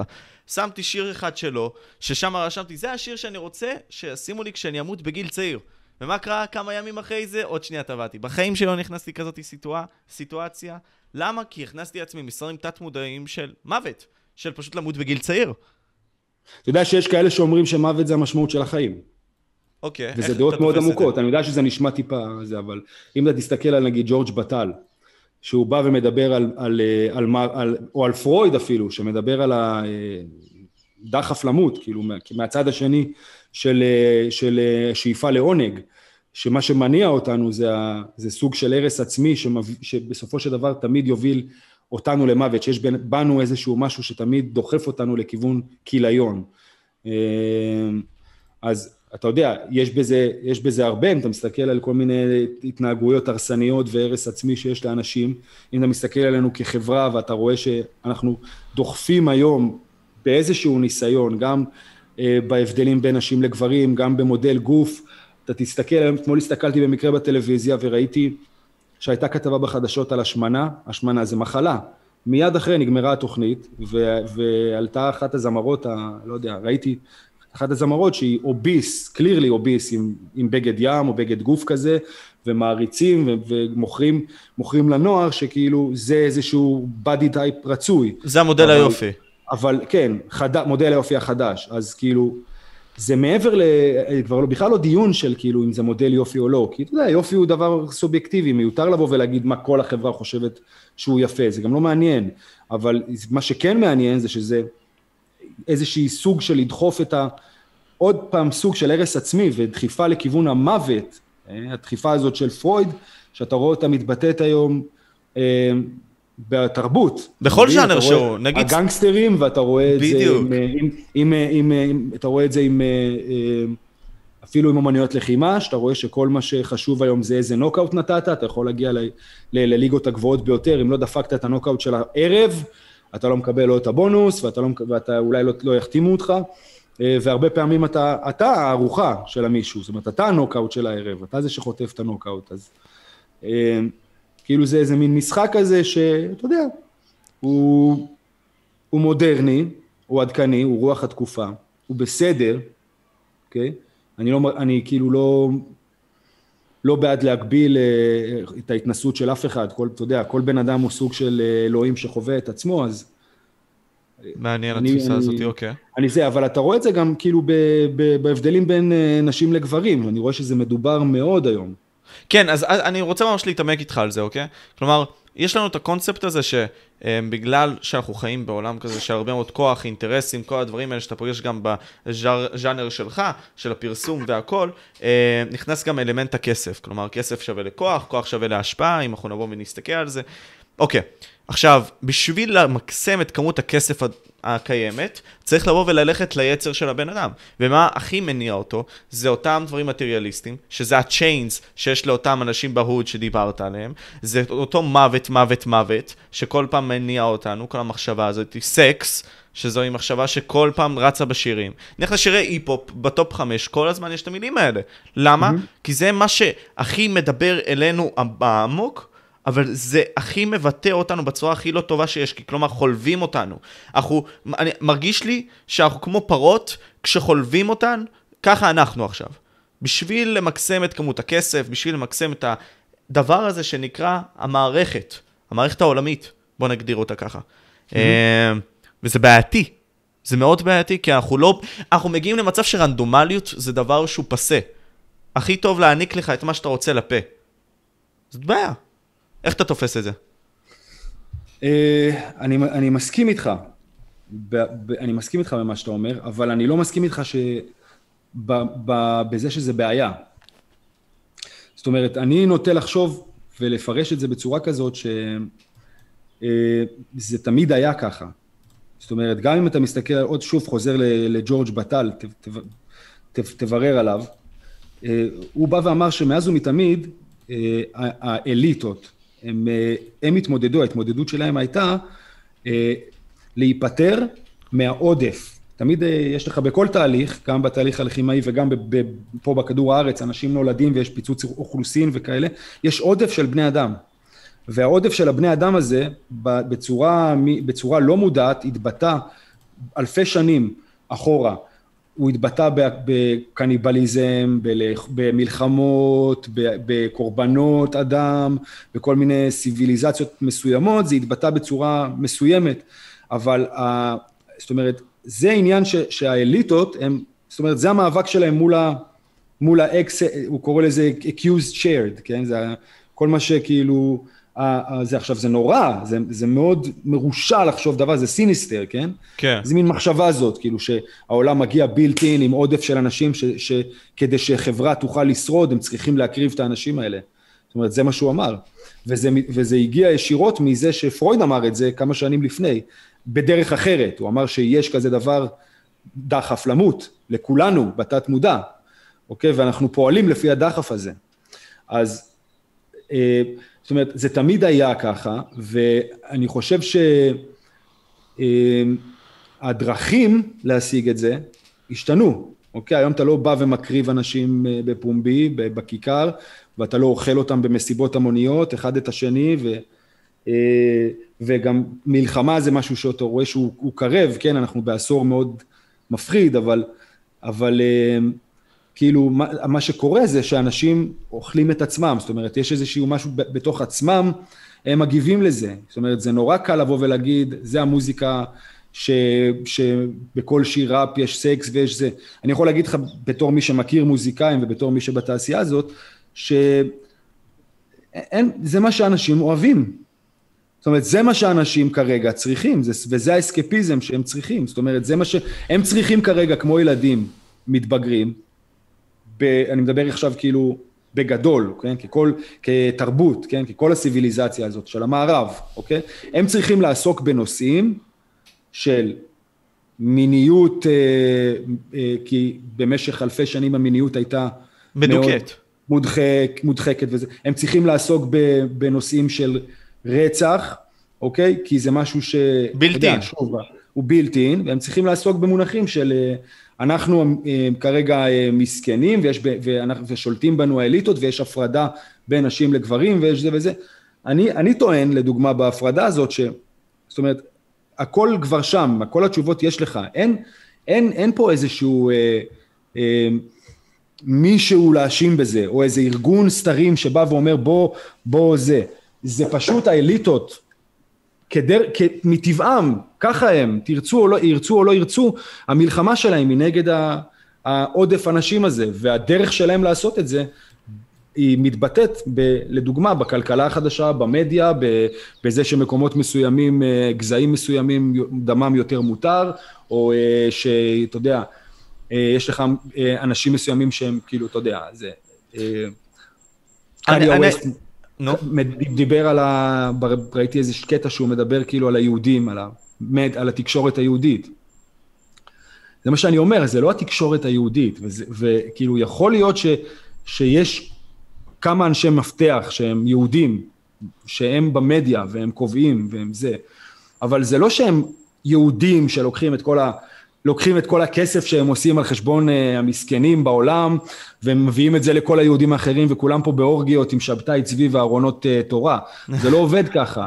זה כאילו, היהודים, העם היהודי סובל בדיוק באותה צורה מהאנשים האלה, ללא קשר לזה שהם יהודים, ללא קשר לשום דבר. אתה, אתה מבין? זה העניין. כן, כלומר, אתה אומר לי... אז זה האליטות. האליטות שומעים על איקווליברים. וגם האליטות, זה לא משהו שהוא, אני לא, אתה יודע, בוהמי אנד גרוב וכאלה.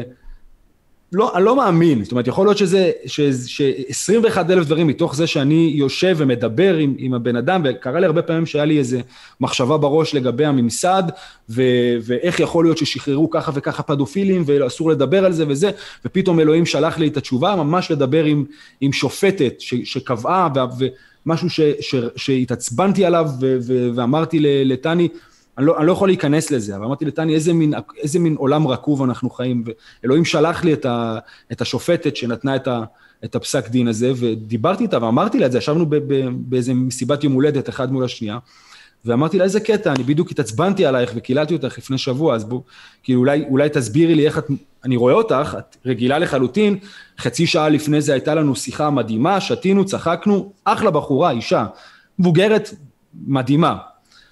ואז אמרתי, כאילו, אמרתי, זה לא, לא מתאים לך, כאילו. ואז היא אמרה לי, שי, מה לא מתאים לי? אלה העובדות שאסור לפרסם. ואז היא מביאה לך את העובדות שאסור לפרסם, אתה אומר, זה, זה, זה סתם. זה עוד איזה פלופ של התקשורת שבאה ואתה יודע, רוצה ללבות אש וזה וזה נכון. זאת אומרת, באמת היה פה איזשהו משהו שהוא לא, אה, כאילו לא, לא הגיוני מבחינתה. זאת אומרת, אני יכול, אני לא יכול להיכנס לפרטים, אבל אני מבין אותה. אתה מבין? אז האליטות, זה, זה בתור אליטות, זה משהו, מאז ומתמיד, העיסוק היה איך הם, מה הם עושים עם הקורבן שלהם, מה הם עושים עם הזבל, אבל מה הם עושים גם עם מה שקיים והם רוצים לתת. זאת אומרת, זה גם איזה סוג של להגיע לאיקוליבריום, זה מאוד מרושע, אוקיי? אני, אני שוב, לא... זה כאילו אנחנו נותנים אומר... לבני אדם כוח של אלוהים לבחור על חיי האדם. מצד אחד, אוקיי, בוא נפרק את זה שנייה, שי. אתה אומר לי, תקשיב, יש פה natural process of the world, מה זאת אומרת? יש פה את העניין הזה שחווינו דיכוי, ועל פי כך בעצם יש לנו דברים ודחפים שאנחנו לא יכולים להוציא לבחוץ. זה היה נגיד סתם בפורנה, בחורים קטגוריות טינס, סטפ מאמס וכל מיני כאלה, בטופ. למה? כי זה מה שאנחנו ככל הנראה חושקים. זה אסור. זה אסור, נכון, טבו, וזה משהו שאנחנו חווינו עליו דיכוי מהחברה, ועל פי כך אנחנו בעצם פועלים. בין אם זה מה שאתה גם אמרת לי על הסקס, על כל שאר הדברים, זה דברים שחווינו דיכוי כלשהו. זה אסור, טבו, לא, טבו באיזשהו מקום, כן? ועל פי כך בעצם אנחנו חווים את התוצאה הזאת, שהרבה מאוד אנשים נותנים לזה פאקינג אנרגיה, הרבה מאוד נותנים לזה איזשהו אור לדבר הזה, שזה בשירים, שזה ביצירות, שזה בכל הדברים האלה, ולא נותנים ערך לדברים אחרים. אתה אומר לי שהאליטות האלה בוררות, וזה משהו שגם אני הגעתי אליו, שלא תחשוב שאני בא ופוסל את מה שאתה אומר, שהן בוררות בעצם את האנשים ואומרים, אתה בגלל שאתה פחות חכם, בגלל שפחות יש לך את האפשרות לבוא ולהביא משהו טוב לעולם, אתה תהיה על המחשב, אתה תהיה על סמים, אנחנו ננהל אותך, הכל טוב, הכל בסדר, לאט לאט נבוא וניתן לך אפשרות כזאת לחיות, אבל גם ניתן לך אפשרות גם להרוק את עצמך, ואז העולם מתאזן.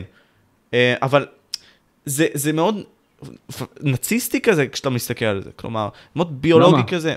זו הסתכלות פשוט כזה. אל תהיה הבן אדם הזה. אני לא אהיה הבן אדם הזה, אבל... זה, זה קיים, ואף אחד לא אומר אתה, בנוגע לזה.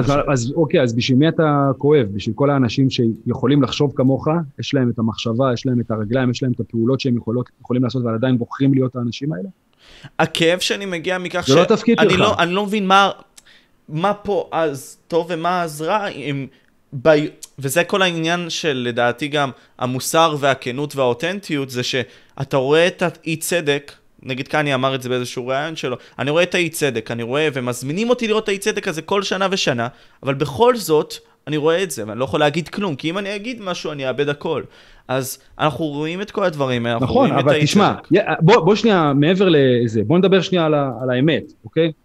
כאילו, עדיין מדובר בבן אדם סופר עשיר, וזה בן אדם כנראה שלא מעריך את מה שיש לו, וזה בן אדם שבחר ללכלך על המעסיקים שלו באיזושהי צורה, הוא אומר שהם המעסיקים שלו, אז מה אתה מצפה שיקרה?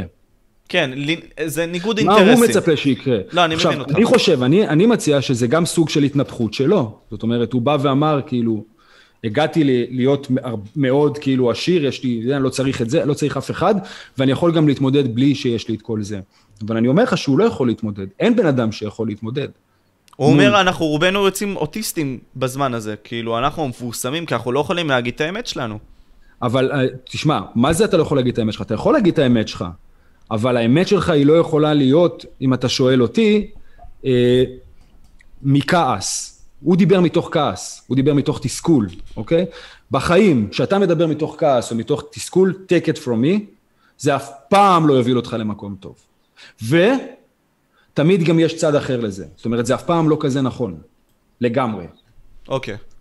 אז, אז אני אומר, יש למילים הרבה מאוד כוח, ושוב, אתה יודע, אם אתה מדבר עכשיו, נגיד, דיברנו על כישוף, משהו שהתחיל בראש שלך והופך להיות תנועה, אז אתה יכול לראות את זה עם קניה, הוא מחשף ענק, אוקיי? הוא הקריב את כל הכסף שלו, זה נתן הרבה מאוד אנרגיה לאיזה מין תנועה חברתית חדשה עכשיו של אנשים שעומדים על גשרים ושונאים יהודים, שאולי לא לזה הוא התכוון, אולי כן לזה הוא התכוון, אבל מה שיצא מהמעשים שלו ומה, ומהאקסס, מה, מהעודף שיש לו, זה שנאה.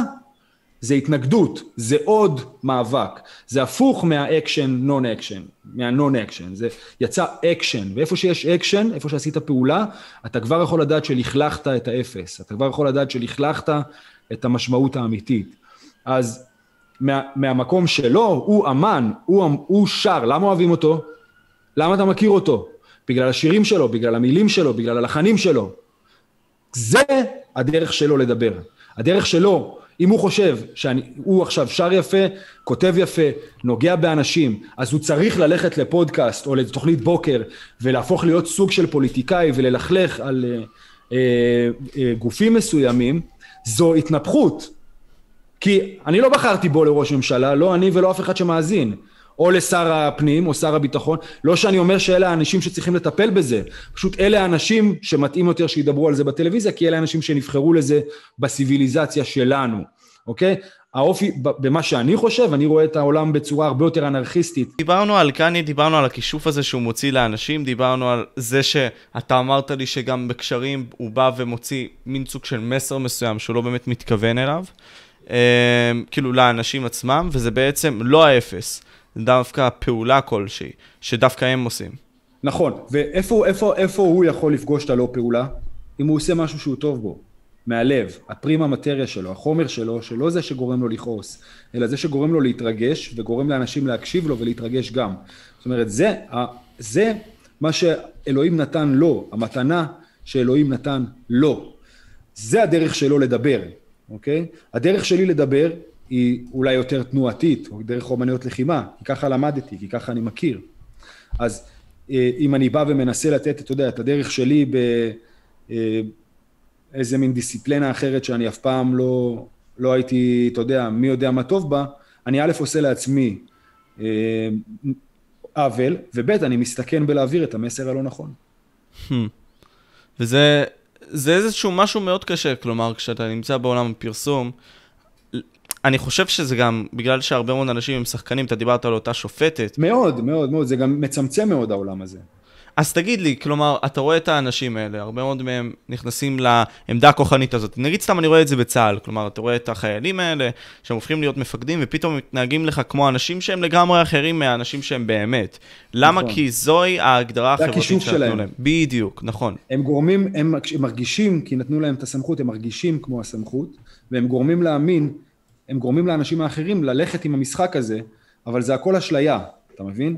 אז איפה אתה תופס את האשליה הזאת? כל הפרסונות האלה, כל המסכות האלה, זה אשליות, זה מסכות, זה, זה מבוסס על הסכמה הדדית, אוקיי? אבל אם אתה מדבר על להיות מפורסם, להיות מפורסם זה כלום, זה לא שווה כלום, וכל מי שמקשיב לי מהצד השני, אין לכם מה להיות מפורסמים, אם אין לכם, אם זה, אתה יודע, אני לא ניסיתי להיות מפורסם, זה באמת היה במקרה שנכנסתי, שאיכשהו מצאתי את עצמי בבית הזה, זה, אני לא אומר את זה לרעה, כן, זה בית מדהים, ועברתי חוויות מדהימות שם, מאוד מאוד מיסטיות, אף אחד לא יכול להבין כמה מיסטי וכמה מיסטורי יכול להיות בית האח הגדול, רק על זה אפשר לכתוב ספר. זה אבל, ניסוי חברתי לגמרי. אבל זה לחלוטין ניסוי חברתי, ואני שמח שהיה לי חלק, שאתה יודע, לקחתי חלק בניסוי הזה, אני מניח שמתישהו יצא מהחוק, אבל אתה יודע, ואני הייתי שם וחוויתי ונפצעתי, והתאוששתי וקמתי ולמדתי וראיתי וחזרתי, כמה פעמים לבית הזה, ובסופו של דבר הרגשתי שסגרתי איזשהו מעגל שם, והרגשתי שהבית הזה אולי ניצח אותי בפעם הראשונה, כמעט ניצח אותי בפעם השנייה, לא, לא שאני ניצחתי, כן? פשוט לא הפסדתי, יש הבדל, וזו המטרה שלי. אני לא מחפש לנצח, אני מחפש אף פעם לא להפסיד, כי ניצחון, הפסד זה מוות, אוקיי? ניצחון זה לאו דווקא. אני יכול גם, אני יכול גם לא, לא לנצח ועדיין להישאר חי. אני יכול לא לנצח ועדיין איכשהו לנצח, אבל אני לא יפסיד אף פעם, אוקיי? ובפעם השלישית שחזרתי לשם, זה כאורח, זה היה מין, איזה מין סטמפה כזאת של אוקיי, שלוש פעמים, אתה יודע, זה מספר, השילוש הקדוש, זה מספר מאוד משמעותי, חזרתי בתור אורח וחזרתי שנתנו לי את הכבוד ש... ש... שהיה מגיע לי בתור מישהו שעבר תהליך בבית הזה, זה בית מדהים, הרבה, אתה תשמע הרבה לכלוך עליו, כי הוא ניצח הרבה מאוד אנשים, הוא ממשיך לנצח הרבה מאוד אנשים גם, אבל, אבל, אבל האנשים האלה, מה שאתה שומע מהם בתקשורת, זה לא מה שאתה תשמע מהם בעוד כמה שנים אולי, לא.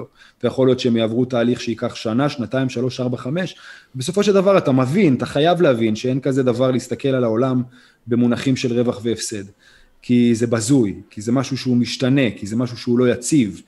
יש להסתכל על החיים ב- אם, אם נפלת, איך קמת. אם הקרבת, אם נאלצת להקריב, איך הקרבת.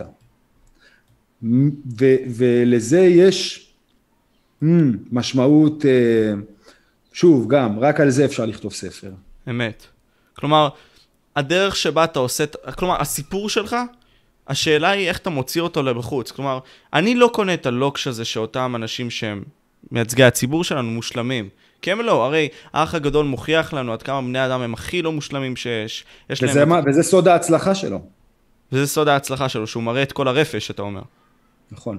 זה, זה נקרא ב, בעולם המשחק דמות עגולה. Mm. אם הדמות היא רק שטוחה, היא רק דבר אחד, היא... היא, היא שוב, הופכת להיות קליפה ללא צל, היא הופכת להיות משהו דו-ממדי, אז היא לא מעניינת. ו- ואם הדמות היא עגולה, זאת אומרת, יש לה צדדים אפלים, שהם ניכרים שהם אפלים, אבל ההתמודדות, הוא לא בור... הדמות לא בורחת מהצדדים האפלים, היא מאמצת אותם, היא מתמודדת עם הסיטואציה, ומפרידה את עצמה בכוח מהצדדים האפלים האלה, לא מגיבה לצדדים האפלים האלה, פה יש איזושהי עצמאות, פה יש איזשהו, איזושהי התקרבות לאלוהים, והשלמה של המעגל.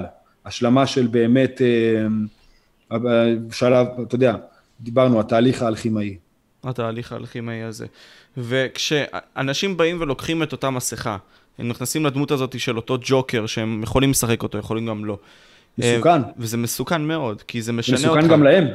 זה יכול לקחת... הם עלולים להאמין בה יותר מדי. זאת אומרת, המורה שלי לקראטה תמיד אמר לי, זה בסדר, אתה צריך לקום בבוקר ולשים עליך את המסכה. אני כבר לא מחייך, מסכה של האדם הרציני, אני צריך ללכת וכאילו לעשות את השיט שלי, להביא את הכסף למשפחה, יש לי עשרים ואחד אלף דברים, יש תחרות שם בחוץ. אבל כשאתה חוזר הביתה, אתה חייב להוריד את המסכה, מתישהו. וכשאתה נכנס לאימון, אתה מוריד את המסכה, אתה שם בגדים לבנים, לא משנה אם אתה עורך דין, מפכ"ל המשטרה, מנהל היקוזה. אתה שם חליפה לבנה, אתה כלום. ואתה שם חגורה שחורה, הצבע של הכאוס, כשאתה מתחיל ללכת בדרך. הצבע של, ש... של האפר, אתה מכין את עצמך לארס הזה, אבל זה סוג של ארס שממנו, זה כמו הפינקס, ארס שממנו נוצר איזשהו משהו חדש, יותר טוב. הוא יכול להיות גם יותר רע, תלוי האנרגיה שהוא מוציא. שוב, דיברנו על זה כבר שאין רע ואין טוב. נכון. נראה לי שאמא של סדאם חוסיין מאוד חשבה שהיה היום מאוד מאוד רע שהרגו את הבן שלה, כאילו, אתה יודע. אותו דבר הוא סאמה בן לאדן, אבל מהצד השני, לעולם המערבי זה היה יום חג, אז כאילו... תלוי בעיני המתבונן, כן. איך אתה, איך אתה, כאילו, זה לא... זה שוב, זה שאיפה לאקווליבריום, והקביעה הזאת של מי העודף, אם זה העיראקים, או אם זה המערבי, או אם זה האיראנים, או אם זה סין, או מי, מי פה העודף, כאילו, וזה בדיוק מה שאנחנו הולכים להבין בעשור הקודם, הבא, סליחה, מי, מי בעצם העודף, אוקיי? עד היום זה היה סין, היה אנשים במקומות בשממות ובכל הזה, אולי, אולי בעשר שנים הבאות זה יהיה העולם המערבי. כן, אני די בטוח שכן. קודם כל, אולי המשחק יהיה, אולי יהיה, אנחנו חיים עולם קומוניסטי, ואתה יודע, אנחנו נהיה מהאנשים האלה, המתוסכלים, שאמרו שפעם היה פה טוב. כי אנחנו תמיד חיים בעכשיו וחושבים שהעכשיו יכול להיות יותר רע. נכון, קורבן יכול לקרות רק בעכשיו. יש משהו טמפורלי בהקרבה של קורבן, משהו שהוא עכשווי. הוא עכשיו למען העתיד, אבל הוא עכשיו, הוא יכול לקרות רק עכשיו. אתה רואה את העולם היום, כלומר, אתה אומר לי שהכל זה למען איזון כלשהו, האין והיאנג הזה, או מוטיב שלא... תסתכל על נשים וגברים. כן, לגמרי, זה עוד משהו. כלומר, אנחנו חווינו, נכנסנו לאיזושהי מעטפת שנקראת המהפכה התעשייתית. גרמה לגברים להיות במשבצת הזאת שהם לא יוצאים מהבית. לא עושים את אותם דברים ביולוגיים שבנו אותם להיות אותם גברים עם טסטוסטרון גבוה, עם כל הדברים האלה. אבל זה, זה להגיד כזה דבר, אוקיי? אני מסכים, אני מסכים איתך. זאת אומרת, אני לא אומר שזה לא נכון, זה לחלוטין נכון. התפקידים התהפכו, מלמדים את הגברים להיות, שזה בסדר להיות אישה, נשית, כביכול, מוטיבים כאלה חלשים, קנויים, חלשים פיזית, כן? קנויים, זה, חולשה זה דבר שהוא בסדר, לבכות זה דבר שהוא בסדר, והאישה מלמדים אותה שאתה יודע, את יכולה להיות מי שאת, את יכולה להשתמש במיניות שלך, את יכולה למכור את הגוף שלך, זה גם בסדר, חס וחלילה ושלום, אף אחד לא יגיד על זה כלום. אם את מרגישה שאת לא אישה, ואת בן, את יכולה גם לקרוא לעצמך בן, את יכולה גם אפילו לקרוא לעצמך הם, את יכול, אתה יכול להיות הם, אין, אסור להגיד, אתה יודע, היום אסור להגיד כאילו, לא, אבל אתה לא הם, רגע, אני רואה אותך, את כאילו אישה, ואם אנחנו עכשיו מדברים על מונחים כאילו של, של אתה יודע, מונחים אמיתיים של התפתחות, של, של מה שאנחנו רואים מול העיניים, יש גבר ויש אישה.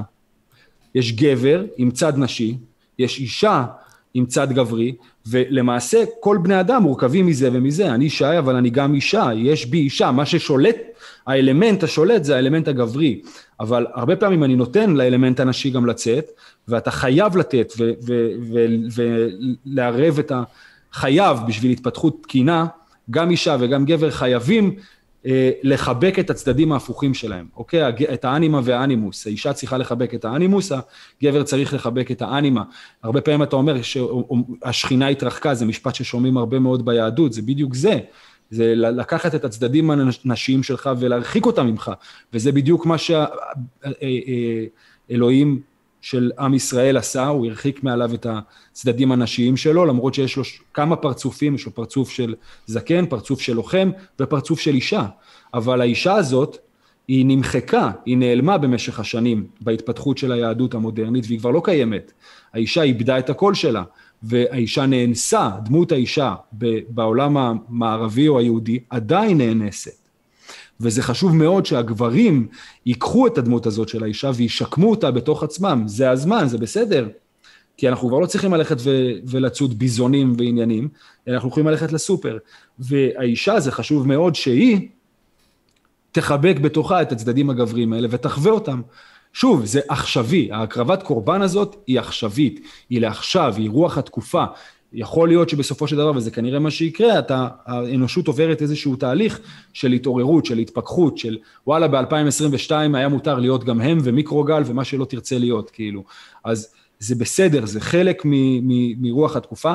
אני לא מסתכל על הצדדים המעצבנים בזה, ברור שאם אתה מסתכל על זה בקטע של, כאילו, אה, של קורבן, אתה תמיד תזעם. אבל אם אתה מסתכל על זה בקטע של... אה, אוקיי, אני לא קורבן של כלום, אני גם לא יושב בשולחן של אף אחד, ואני לא, ו, ואם מבקשים ממני להגיד משהו שהוא לא נכון, זה לא גורם לי, זה לא מערער אותי, אוקיי? כי אני יודע בדיוק מה המציאות. אני יודע בדיוק אם קסם, כישוף, זה משהו שפועל, איך הוא פועל או לא פועל, אני יודע כי ראיתי את הצד האחר, אני יודע כי ראיתי כל מיני דברים שאנשים אחרים אומרים שהם לא קיימים, ראיתי את זה בעיניים שלי. אם ראיתי את זה בעיניים שלי, אני לא צריך שאף אחד אחר יגיד לי שום דבר. ואם ראיתי צדדים מסוימים בתוך עצמי שאני יודע שהם מודחקים, הדבר הנכון לעשות בשבילי זה להעלות אותם לפני השטח ולהתחבר אליהם. ובתקופה שאנחנו חיים היום, זה מאוד חשוב לאישה להיות גבר, ולגבר להיות אישה. זה שוב ההפכים. איפה שתמצא ההפכים שהופכים להיות אחד, אחד הופך להיות השני, בתהליך של האנטידרומיה, אחרי הרבה מאוד זמן שהגענו לקיצוניות, שאישה היא מדוכאת וגבר הוא אמור להיות לוחם, שזה גם משהו שהוא נורא נורא כבד, מתישהו זה יגיע לזה.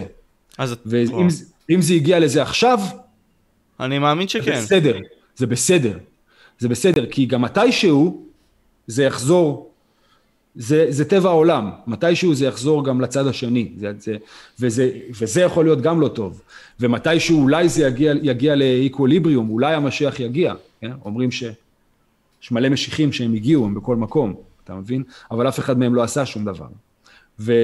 ושאתה מדבר על, ה, נגיד, כל, דיברת קודם על כל ה, אתה יודע, בוהמה וה, והעולם הזה של האנשים המצליחים והשופטים והזה, אם יש משהו אחד שאני יכול להגיד לך שמשותף לרוב האנשים האלה, זה שהם בינוניים לחלוטין.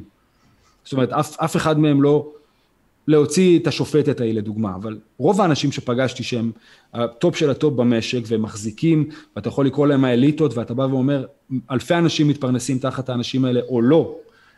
הדבר היחידי שמשותף לכולם, זה שהם אנשים סופר סופר בינוניים, במה שהם עושים, באיך שהם נראים, באיך שהם מתנסחים, בדעות שלהם על החיים.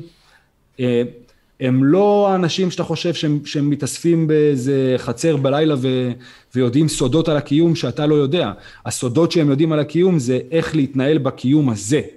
הם יודעים איך להתחמק ממיסים, ואיך להקים חברות, ואיך להפריד ואיך למשול, אוקיי? אלה הסודות שלהם. הסודות שלהם הם לא סודות של שטן, הם לא סודות של רוחניות, אין להם עניין ברוחניות. אם תדבר איתם על רוחניות, הכי הרבה שהם ילכו איתך זה לסבא שלהם, ואתה יודע, וציצית ולולב, כאילו, בזה זה מסתכם.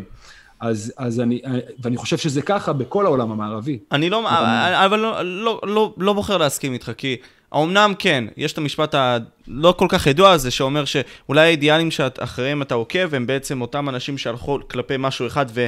הלכו לזה דוח בלי להסתכל לדברים אחרים, הם חוץ מזה אידיוטים גמורים. כן, יש את האמרה הזאת, ובחלקה אני כן מסכים, אבל בגלל שאנחנו מתאפשרים היום ללמוד כל כך הרבה דברים, ממקומות כל כך שונים, יש, יש לכולם הבנה לרוחניות כלשהי.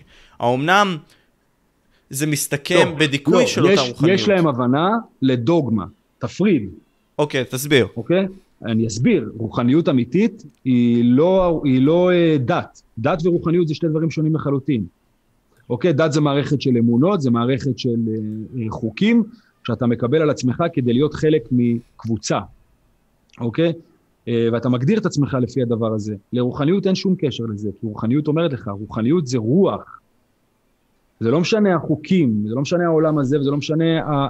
זה רוח, זה צד אחר של משהו, שאתה חייב לחפש אותו, ובדת אתה לא יכול למצוא אותו, אתה יכול למצוא רק חוקים, זה מקביל לשלב הראשון של התהליך האלכימאי, השריפה הזאת, המאוד מקובה, אתה יכול למצוא אך ורק חוקים, אתה רוצה, אתה רוצה הלאה, אתה רוצה להבין מהי רוחניות, תלמד קבלה, תלמד את הזוהר, ואז שאתה לומד את זה, אתה מבין שכאילו, רגע, רגע, אמרו לי שאלוהים הוא ככה, למה הוא פתאום הפך לשלוש, ורגע, מה זה הריבוע הזה, ורגע, מה זאת אומרת, הכל מתחיל בעיגול, דע שכי ראשית הכל הוא, הוא עיגול בשם אין סוף, שהספרה שלו היא תשע, אותם דברים שאתה רואה במערב, במזרח, בהודו, ב-מאה ושמונה, איי קיי איי תשע, מדרגות לגן עדן, ובטרות שאתה רואה את המספר תשע מייצג לך את הנזיר, את החוכמה, אוקיי? אבל אם אתה, אם אתה סופר את זה, יש גם ספירה אחרת ש... עם אפס ובלי אפס, זאת אומרת שהקלף של השוטה שמייצג את האפס, האמן ההפכים, הם מחשיבים אותו כאחד, ואז הקלף התשיעי הוא סטרנגט, שזה עוד פעם הסימן הזה שדיברנו עליו, שזה האינישיישן למה שאי אפשר לדבר עליו במילים. הריקנות כל הזמן עולה, וכל הזמן חוזרת, והיא המפתח לרוחניות, לרוחניות אמיתית. כשאתה בא ומכניס על הרוחניות הזאת אה, מרכיבים שהם, מאונשים באלף, אתה הופך אותם לאנושיים, שהם אמורים להיות מראה לחברה שלך, שהם אמורים להיות דרך לשלוט בהמונים, שהם אמורים להיות דרך לחנך את ההמונים, זה, אתה מאבד את האינדיבידואל, אתה מאבד את האפשרות להתפתח כאינדיבידואל, בגלל הקבוצה, אוקיי? בגלל את הקבוצה. סרטר וקאמי, המייסדים של האקסטנציאליזם, הם אמרו את זה הכי טוב, בן אדם תמיד יהיה בדיסהרמוניה עם עצמו, ומעבר להכל עם הסביבה שלו. נכון. Okay? תמיד, אתה חי בקבוצה ואתה תמיד תהיה, תמיד אתה תתחיל באיזושהי דיס, דיסהרמוניה, תמיד הקבוצה, העולם החיצוני ינסה להיכנס פנימה ולהשמיד את העולם הפנימי שלך, כי לעולם הפנימי שלך אין מקום בקבוצה. וזה מה שאני אומר שוב, זה מה שחוזר לה, זה מה שמחזיר אותי לאליטות ולקורונה, ולכל מה שקרה פה ב-מאה עשרים עשרים בעולם, שאנשים ויתרו על הזכויות שלהם, וויתרו על העסקים שלהם, וויתרו על הכל, כי אמרו להם, כי אמרו להם, כי הדת החדשה שנקראת מדע, אמרה להם שזה מה שהם צריכים לעשות. והכמרים החדשים שנקראים רופאים או מדענים, אמרו להם, זאת התרופה, אוקיי? אבל היום אנחנו יכולים לראות במבט אחורה, שכל הדבר הזה הייתה, זה היה איזה מין אירוע פסיכוטי, ואני גם כתבתי את זה לפני, בדיוק שכל הכל התחיל, איזה מין אירוע פסיכוטי שהאנושות עברה, איזה מין אירוע כזה של כולם כנראה היו צריכים שנייה לשבת, מהבית בורדל הזה שהיה פה, והחזירות, והיו צריכים שנייה לעשות איזושהי, איזשהו ארגון מחדש, ואני חושב שחברות התרופות וחברות, דאבליו אי אף וכל האנשים האלה. כן, האליטות השתמשו בדבר הזה, אם לא ארגנו אותו, כן? אבל השתמשו כחלק להיפטר מעודף, זאת אומרת, מהעודף האנושי. יובל נוח הררי דיבר על זה, והוא בין האנשים שמיוצגים ב-איי די אף, מבין האנשים שהם המדענים הבכירים שלהם, והוא ממש דיבר על זה שכלומר אנחנו נמצאים במקום כזה שאנחנו צריכים יותר לשלוט על אנשים, אנחנו צריכים לעשות סדר עולמי חדש, הממשלה העולמית הזאת היא שב-אלפיים ושלושים לא יהיה לך כלום ואתה תהנה מזה, כל הסיסמאות האלה שהם אומרים את זה, רושמים לך את זה בגלוי, אבל האנשים לא טורחים לבוא ולקרוא את זה, כי זאת בעיה כלשהי, כלומר אתה, אתה באמת צודק, כלומר ניטשה דיבר על העניין הזה של האינדיבידואל, כלומר אנחנו כל כך נקשרים לקבוצה שאנחנו לא רואים את עצמנו, אז אולי אנחנו צריכים להתרחק מן החברה, לא מעכשיו באמת לעשות את זה, אבל כדוגמה בשביל לבוא ולראות מי אתה ומה אתה עומד כנגד החברה. אתה לא צריך להתרחק מהחברה, כי אז אתה הופך, אתה הופך להיות שוב בנזיר או החרדי שחי, נפל לעולם מעולל של שדים ורוחות וישויות. אתה כן צריך להפריד את עצמך מהחברה, תמיד, ואתה צריך לשקול ולראות את המציאות דרך העיניים שלך, ולא דרך העיניים שהם... של העדר. של העדר, כן? שהם שטופות מוח. ויונג אמר את זה כל הזמן. אתה, עם ה... וגם אומנויות לחימה.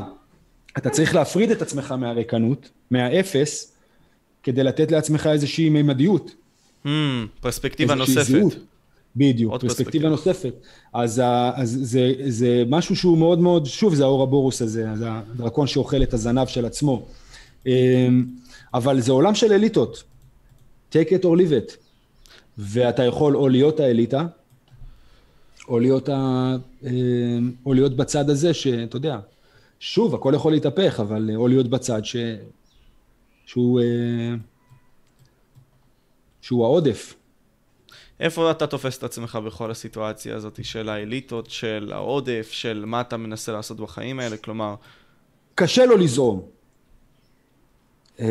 אבל זה, זה מצפן, זה מצפן טוב מבחינתי, כי כאילו ברגע שאני מזהה את הזעם עולה, אני, אני לא, אני לא בא ואומר, אוקיי, אין פה איזה חוסר צדק. יש פה חוסר צדק, אם אתה מסתכל על זה מנקודת מבט של אדם חלש, אבל אין פה חוסר צדק, יש פה משהו מעניין, יש פה תהליכים שאתה יכול לחזות גם לאן הם ילכו, יש פה תהליכים שאתה בא ואומר גם הם טובים, יש, יש פה הכל מהכל.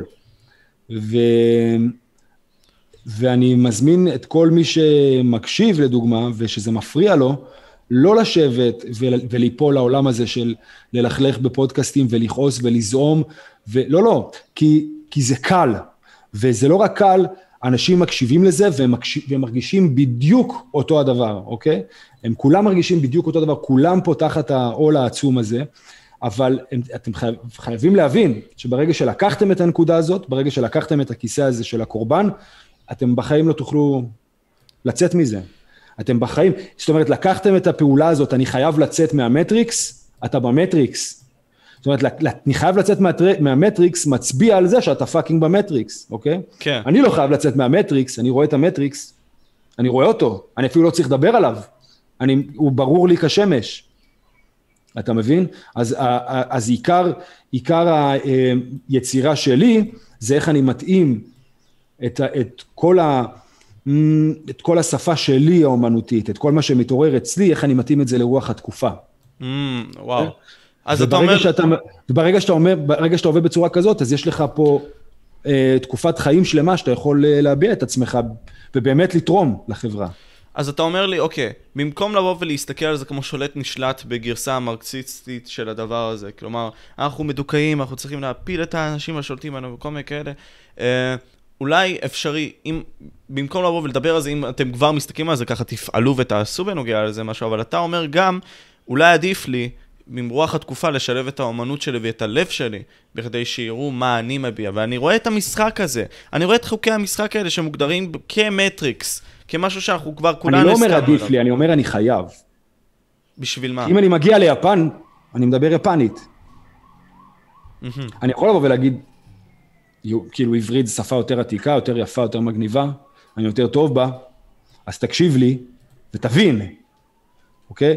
אני יכול להגיד את זה כמה שאני רוצה, לא יבינו, לא יקשיבו, גם אם ירצו, לא יבינו ולא יקשיבו, אבל לבוא ולומר, אני חי כרגע בתחתית של הבור, בוא נתאר את התחתית של הבור הזאת, בצורה שזה, שתעזור לעוד אלפי אנשים שחיים בתחתית של הבור, בוא נלמד אותם, אם הם באים ללמוד אומנויות לחימה, לא להיכנס, לא, לא להמשיך להיכנס לתוך המטריקס, לרצות את הבוגאטי, לרצות את הרולקס, לרצות את המכנס הקצר ולריב עם גבר אחר באוקטגון שכולם מוחאים כפיים ולקבל את החוזה וכאילו זה לא אומנויות לחימה, זה הפוך מאומנויות לחימה, זה אומנות, זה אולי סוג של משחקי מלחמה, זה שונה, ספורט זה, זה אומנות שהוציאו ממנה את הנשמה, אז אני מדבר בוא נחזור לנשמה, בוא נחזור ל...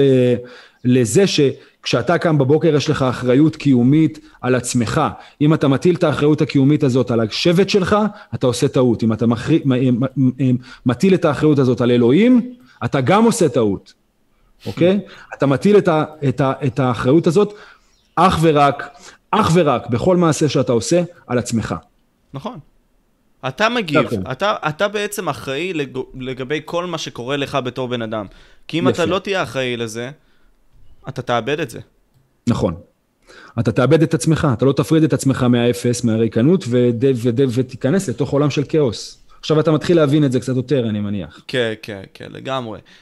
אני אשאל אותך עוד שתי שאלות קצרות בשביל לכבד את זמנך, שי. הרי דיברנו על כל הנושא הזה עכשיו של להתאים את עצמנו בחוקי משחק, לראות את הדברים והכל. אפשרי גם לא לשחק בחוקי המשחק האחרים האלה, וזה בסדר. אבל לכאלה שכן רוצים לשחק במשחק הזה של אתה יודע, להיות הפוליטיקאי, לרצות את השינוי וכל מיני כאלה. לנסות לעשות שינוי כלשהו. איזה הצעה היית נותן לו, רוצה לתת לאותו בן אדם לעשות את זה? כי יש כאלה שיבואו ויגידו, אני רוצה להיות... תתחיל לשנות בעולם, תתחיל לשנות דברים קטנים בעולם שלך. אוקיי? שינוי מתחיל אצלך בראש, והוא כמו, הוא כמו, הוא כמו וירוס. אוקיי? תסתכל על כל האמת בפרצוף. וזה משפט שהתבשל אצלי הרבה לפני האח הגדול, הייתה לי אובססיה לאמת. וזה שוב, אנטידרומיה לזה שאני, שבחיי בגדתי באשתי בזמנו, ועשיתי כל מיני דברים שהם, אתה יודע, הפכו אותי, היום אני מבין לבן אדם לא טוב, זאת אומרת, לא בן אדם ככולל לא טוב, אבל הייתי חייב איכשהו, בסופו של דבר להגיע לקצה הזה, של, של ליפול מההר ולהגיד כאילו אני, זהו, אני לא חי חיים, לא של שקר, לא של בגידה, לא של שום דבר, בגלל שאני מבין איזה נזק זה גורם לי, מעל הכל, אוקיי? איזה נזק זה גורם לעולם, זה עוד רובד, אוקיי? אבל לי. ואז, ואז התפתח, התפתחה אצלי מין אובססיה ממש, שעד היום היא קיימת, לאמת, אוקיי? למה זה אמת, ואמת זה דבר שהוא שוב, מה זה אמת? אמת זה דבר שהוא דואלי, כאילו, אבל יש לכל אחד את האמת שלך, יש רק אחד כמוך בעולם הזה. יש רק שי אחד בעולם הזה. ו- ויש לי זכות לחשוב איך שאני רוצה, ויש לי זכות שהאמת שלי תהיה איך שאני רואה אותה. אתה מבין?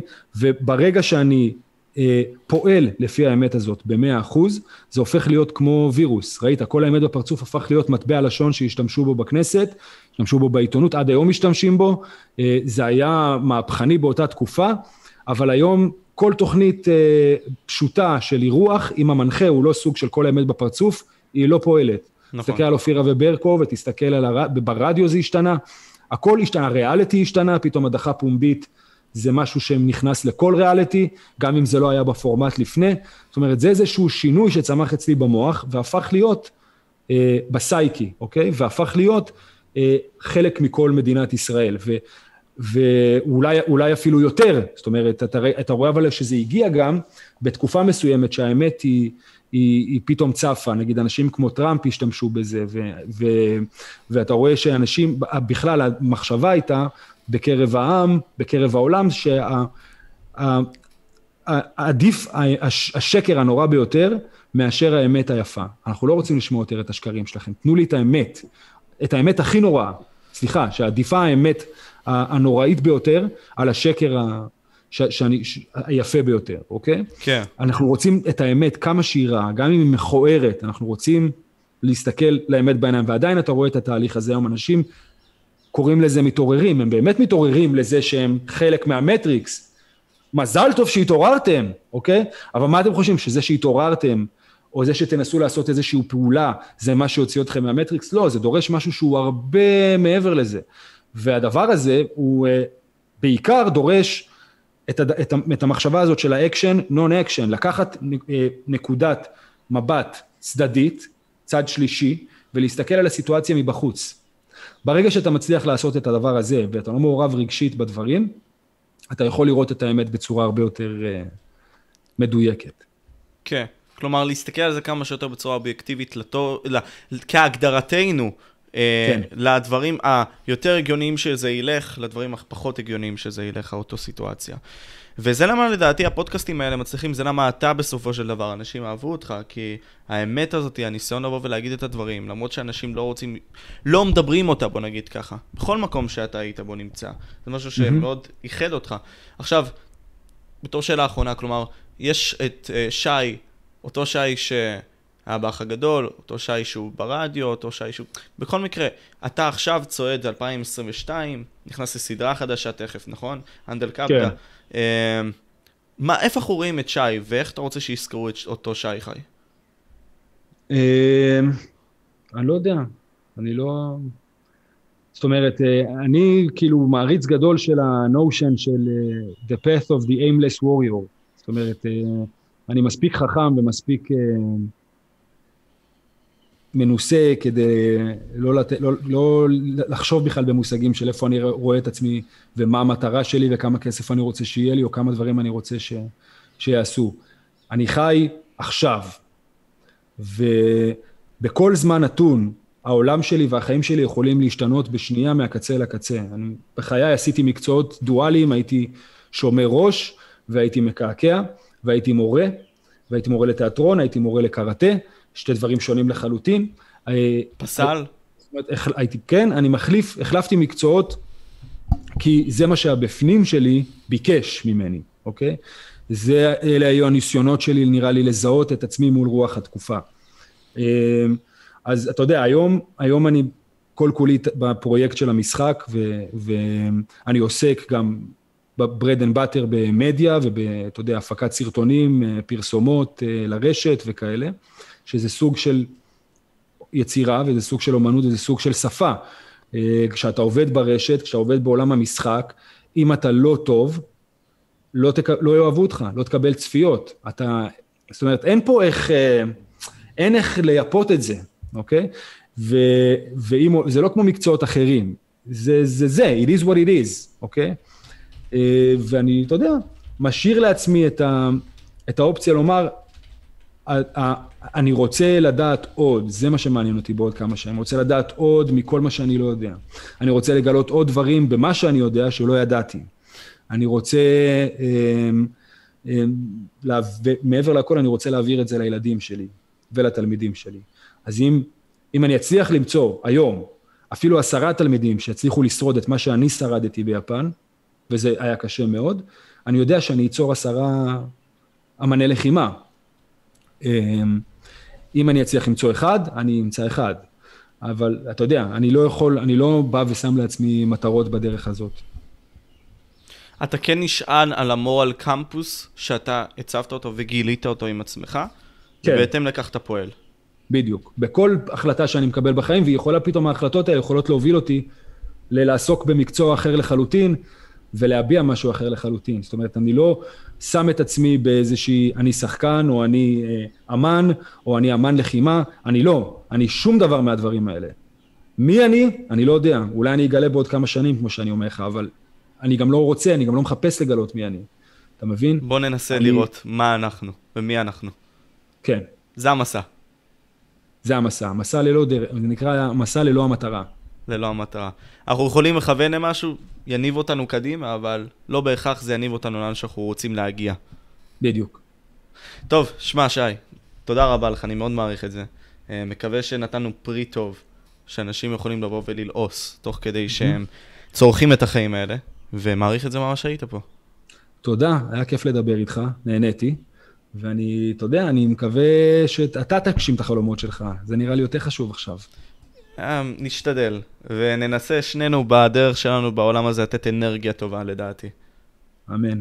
יאללה, אז אני הייתי משה, אנחנו מדברים פודקאסט, זה הבן אדם הגדול, the man, the notorious one, שי חי, קוברה קאי, יאללה, היינו פה. תודה רבה. ביי ביי. ביי ביי. הנה, סיימנו.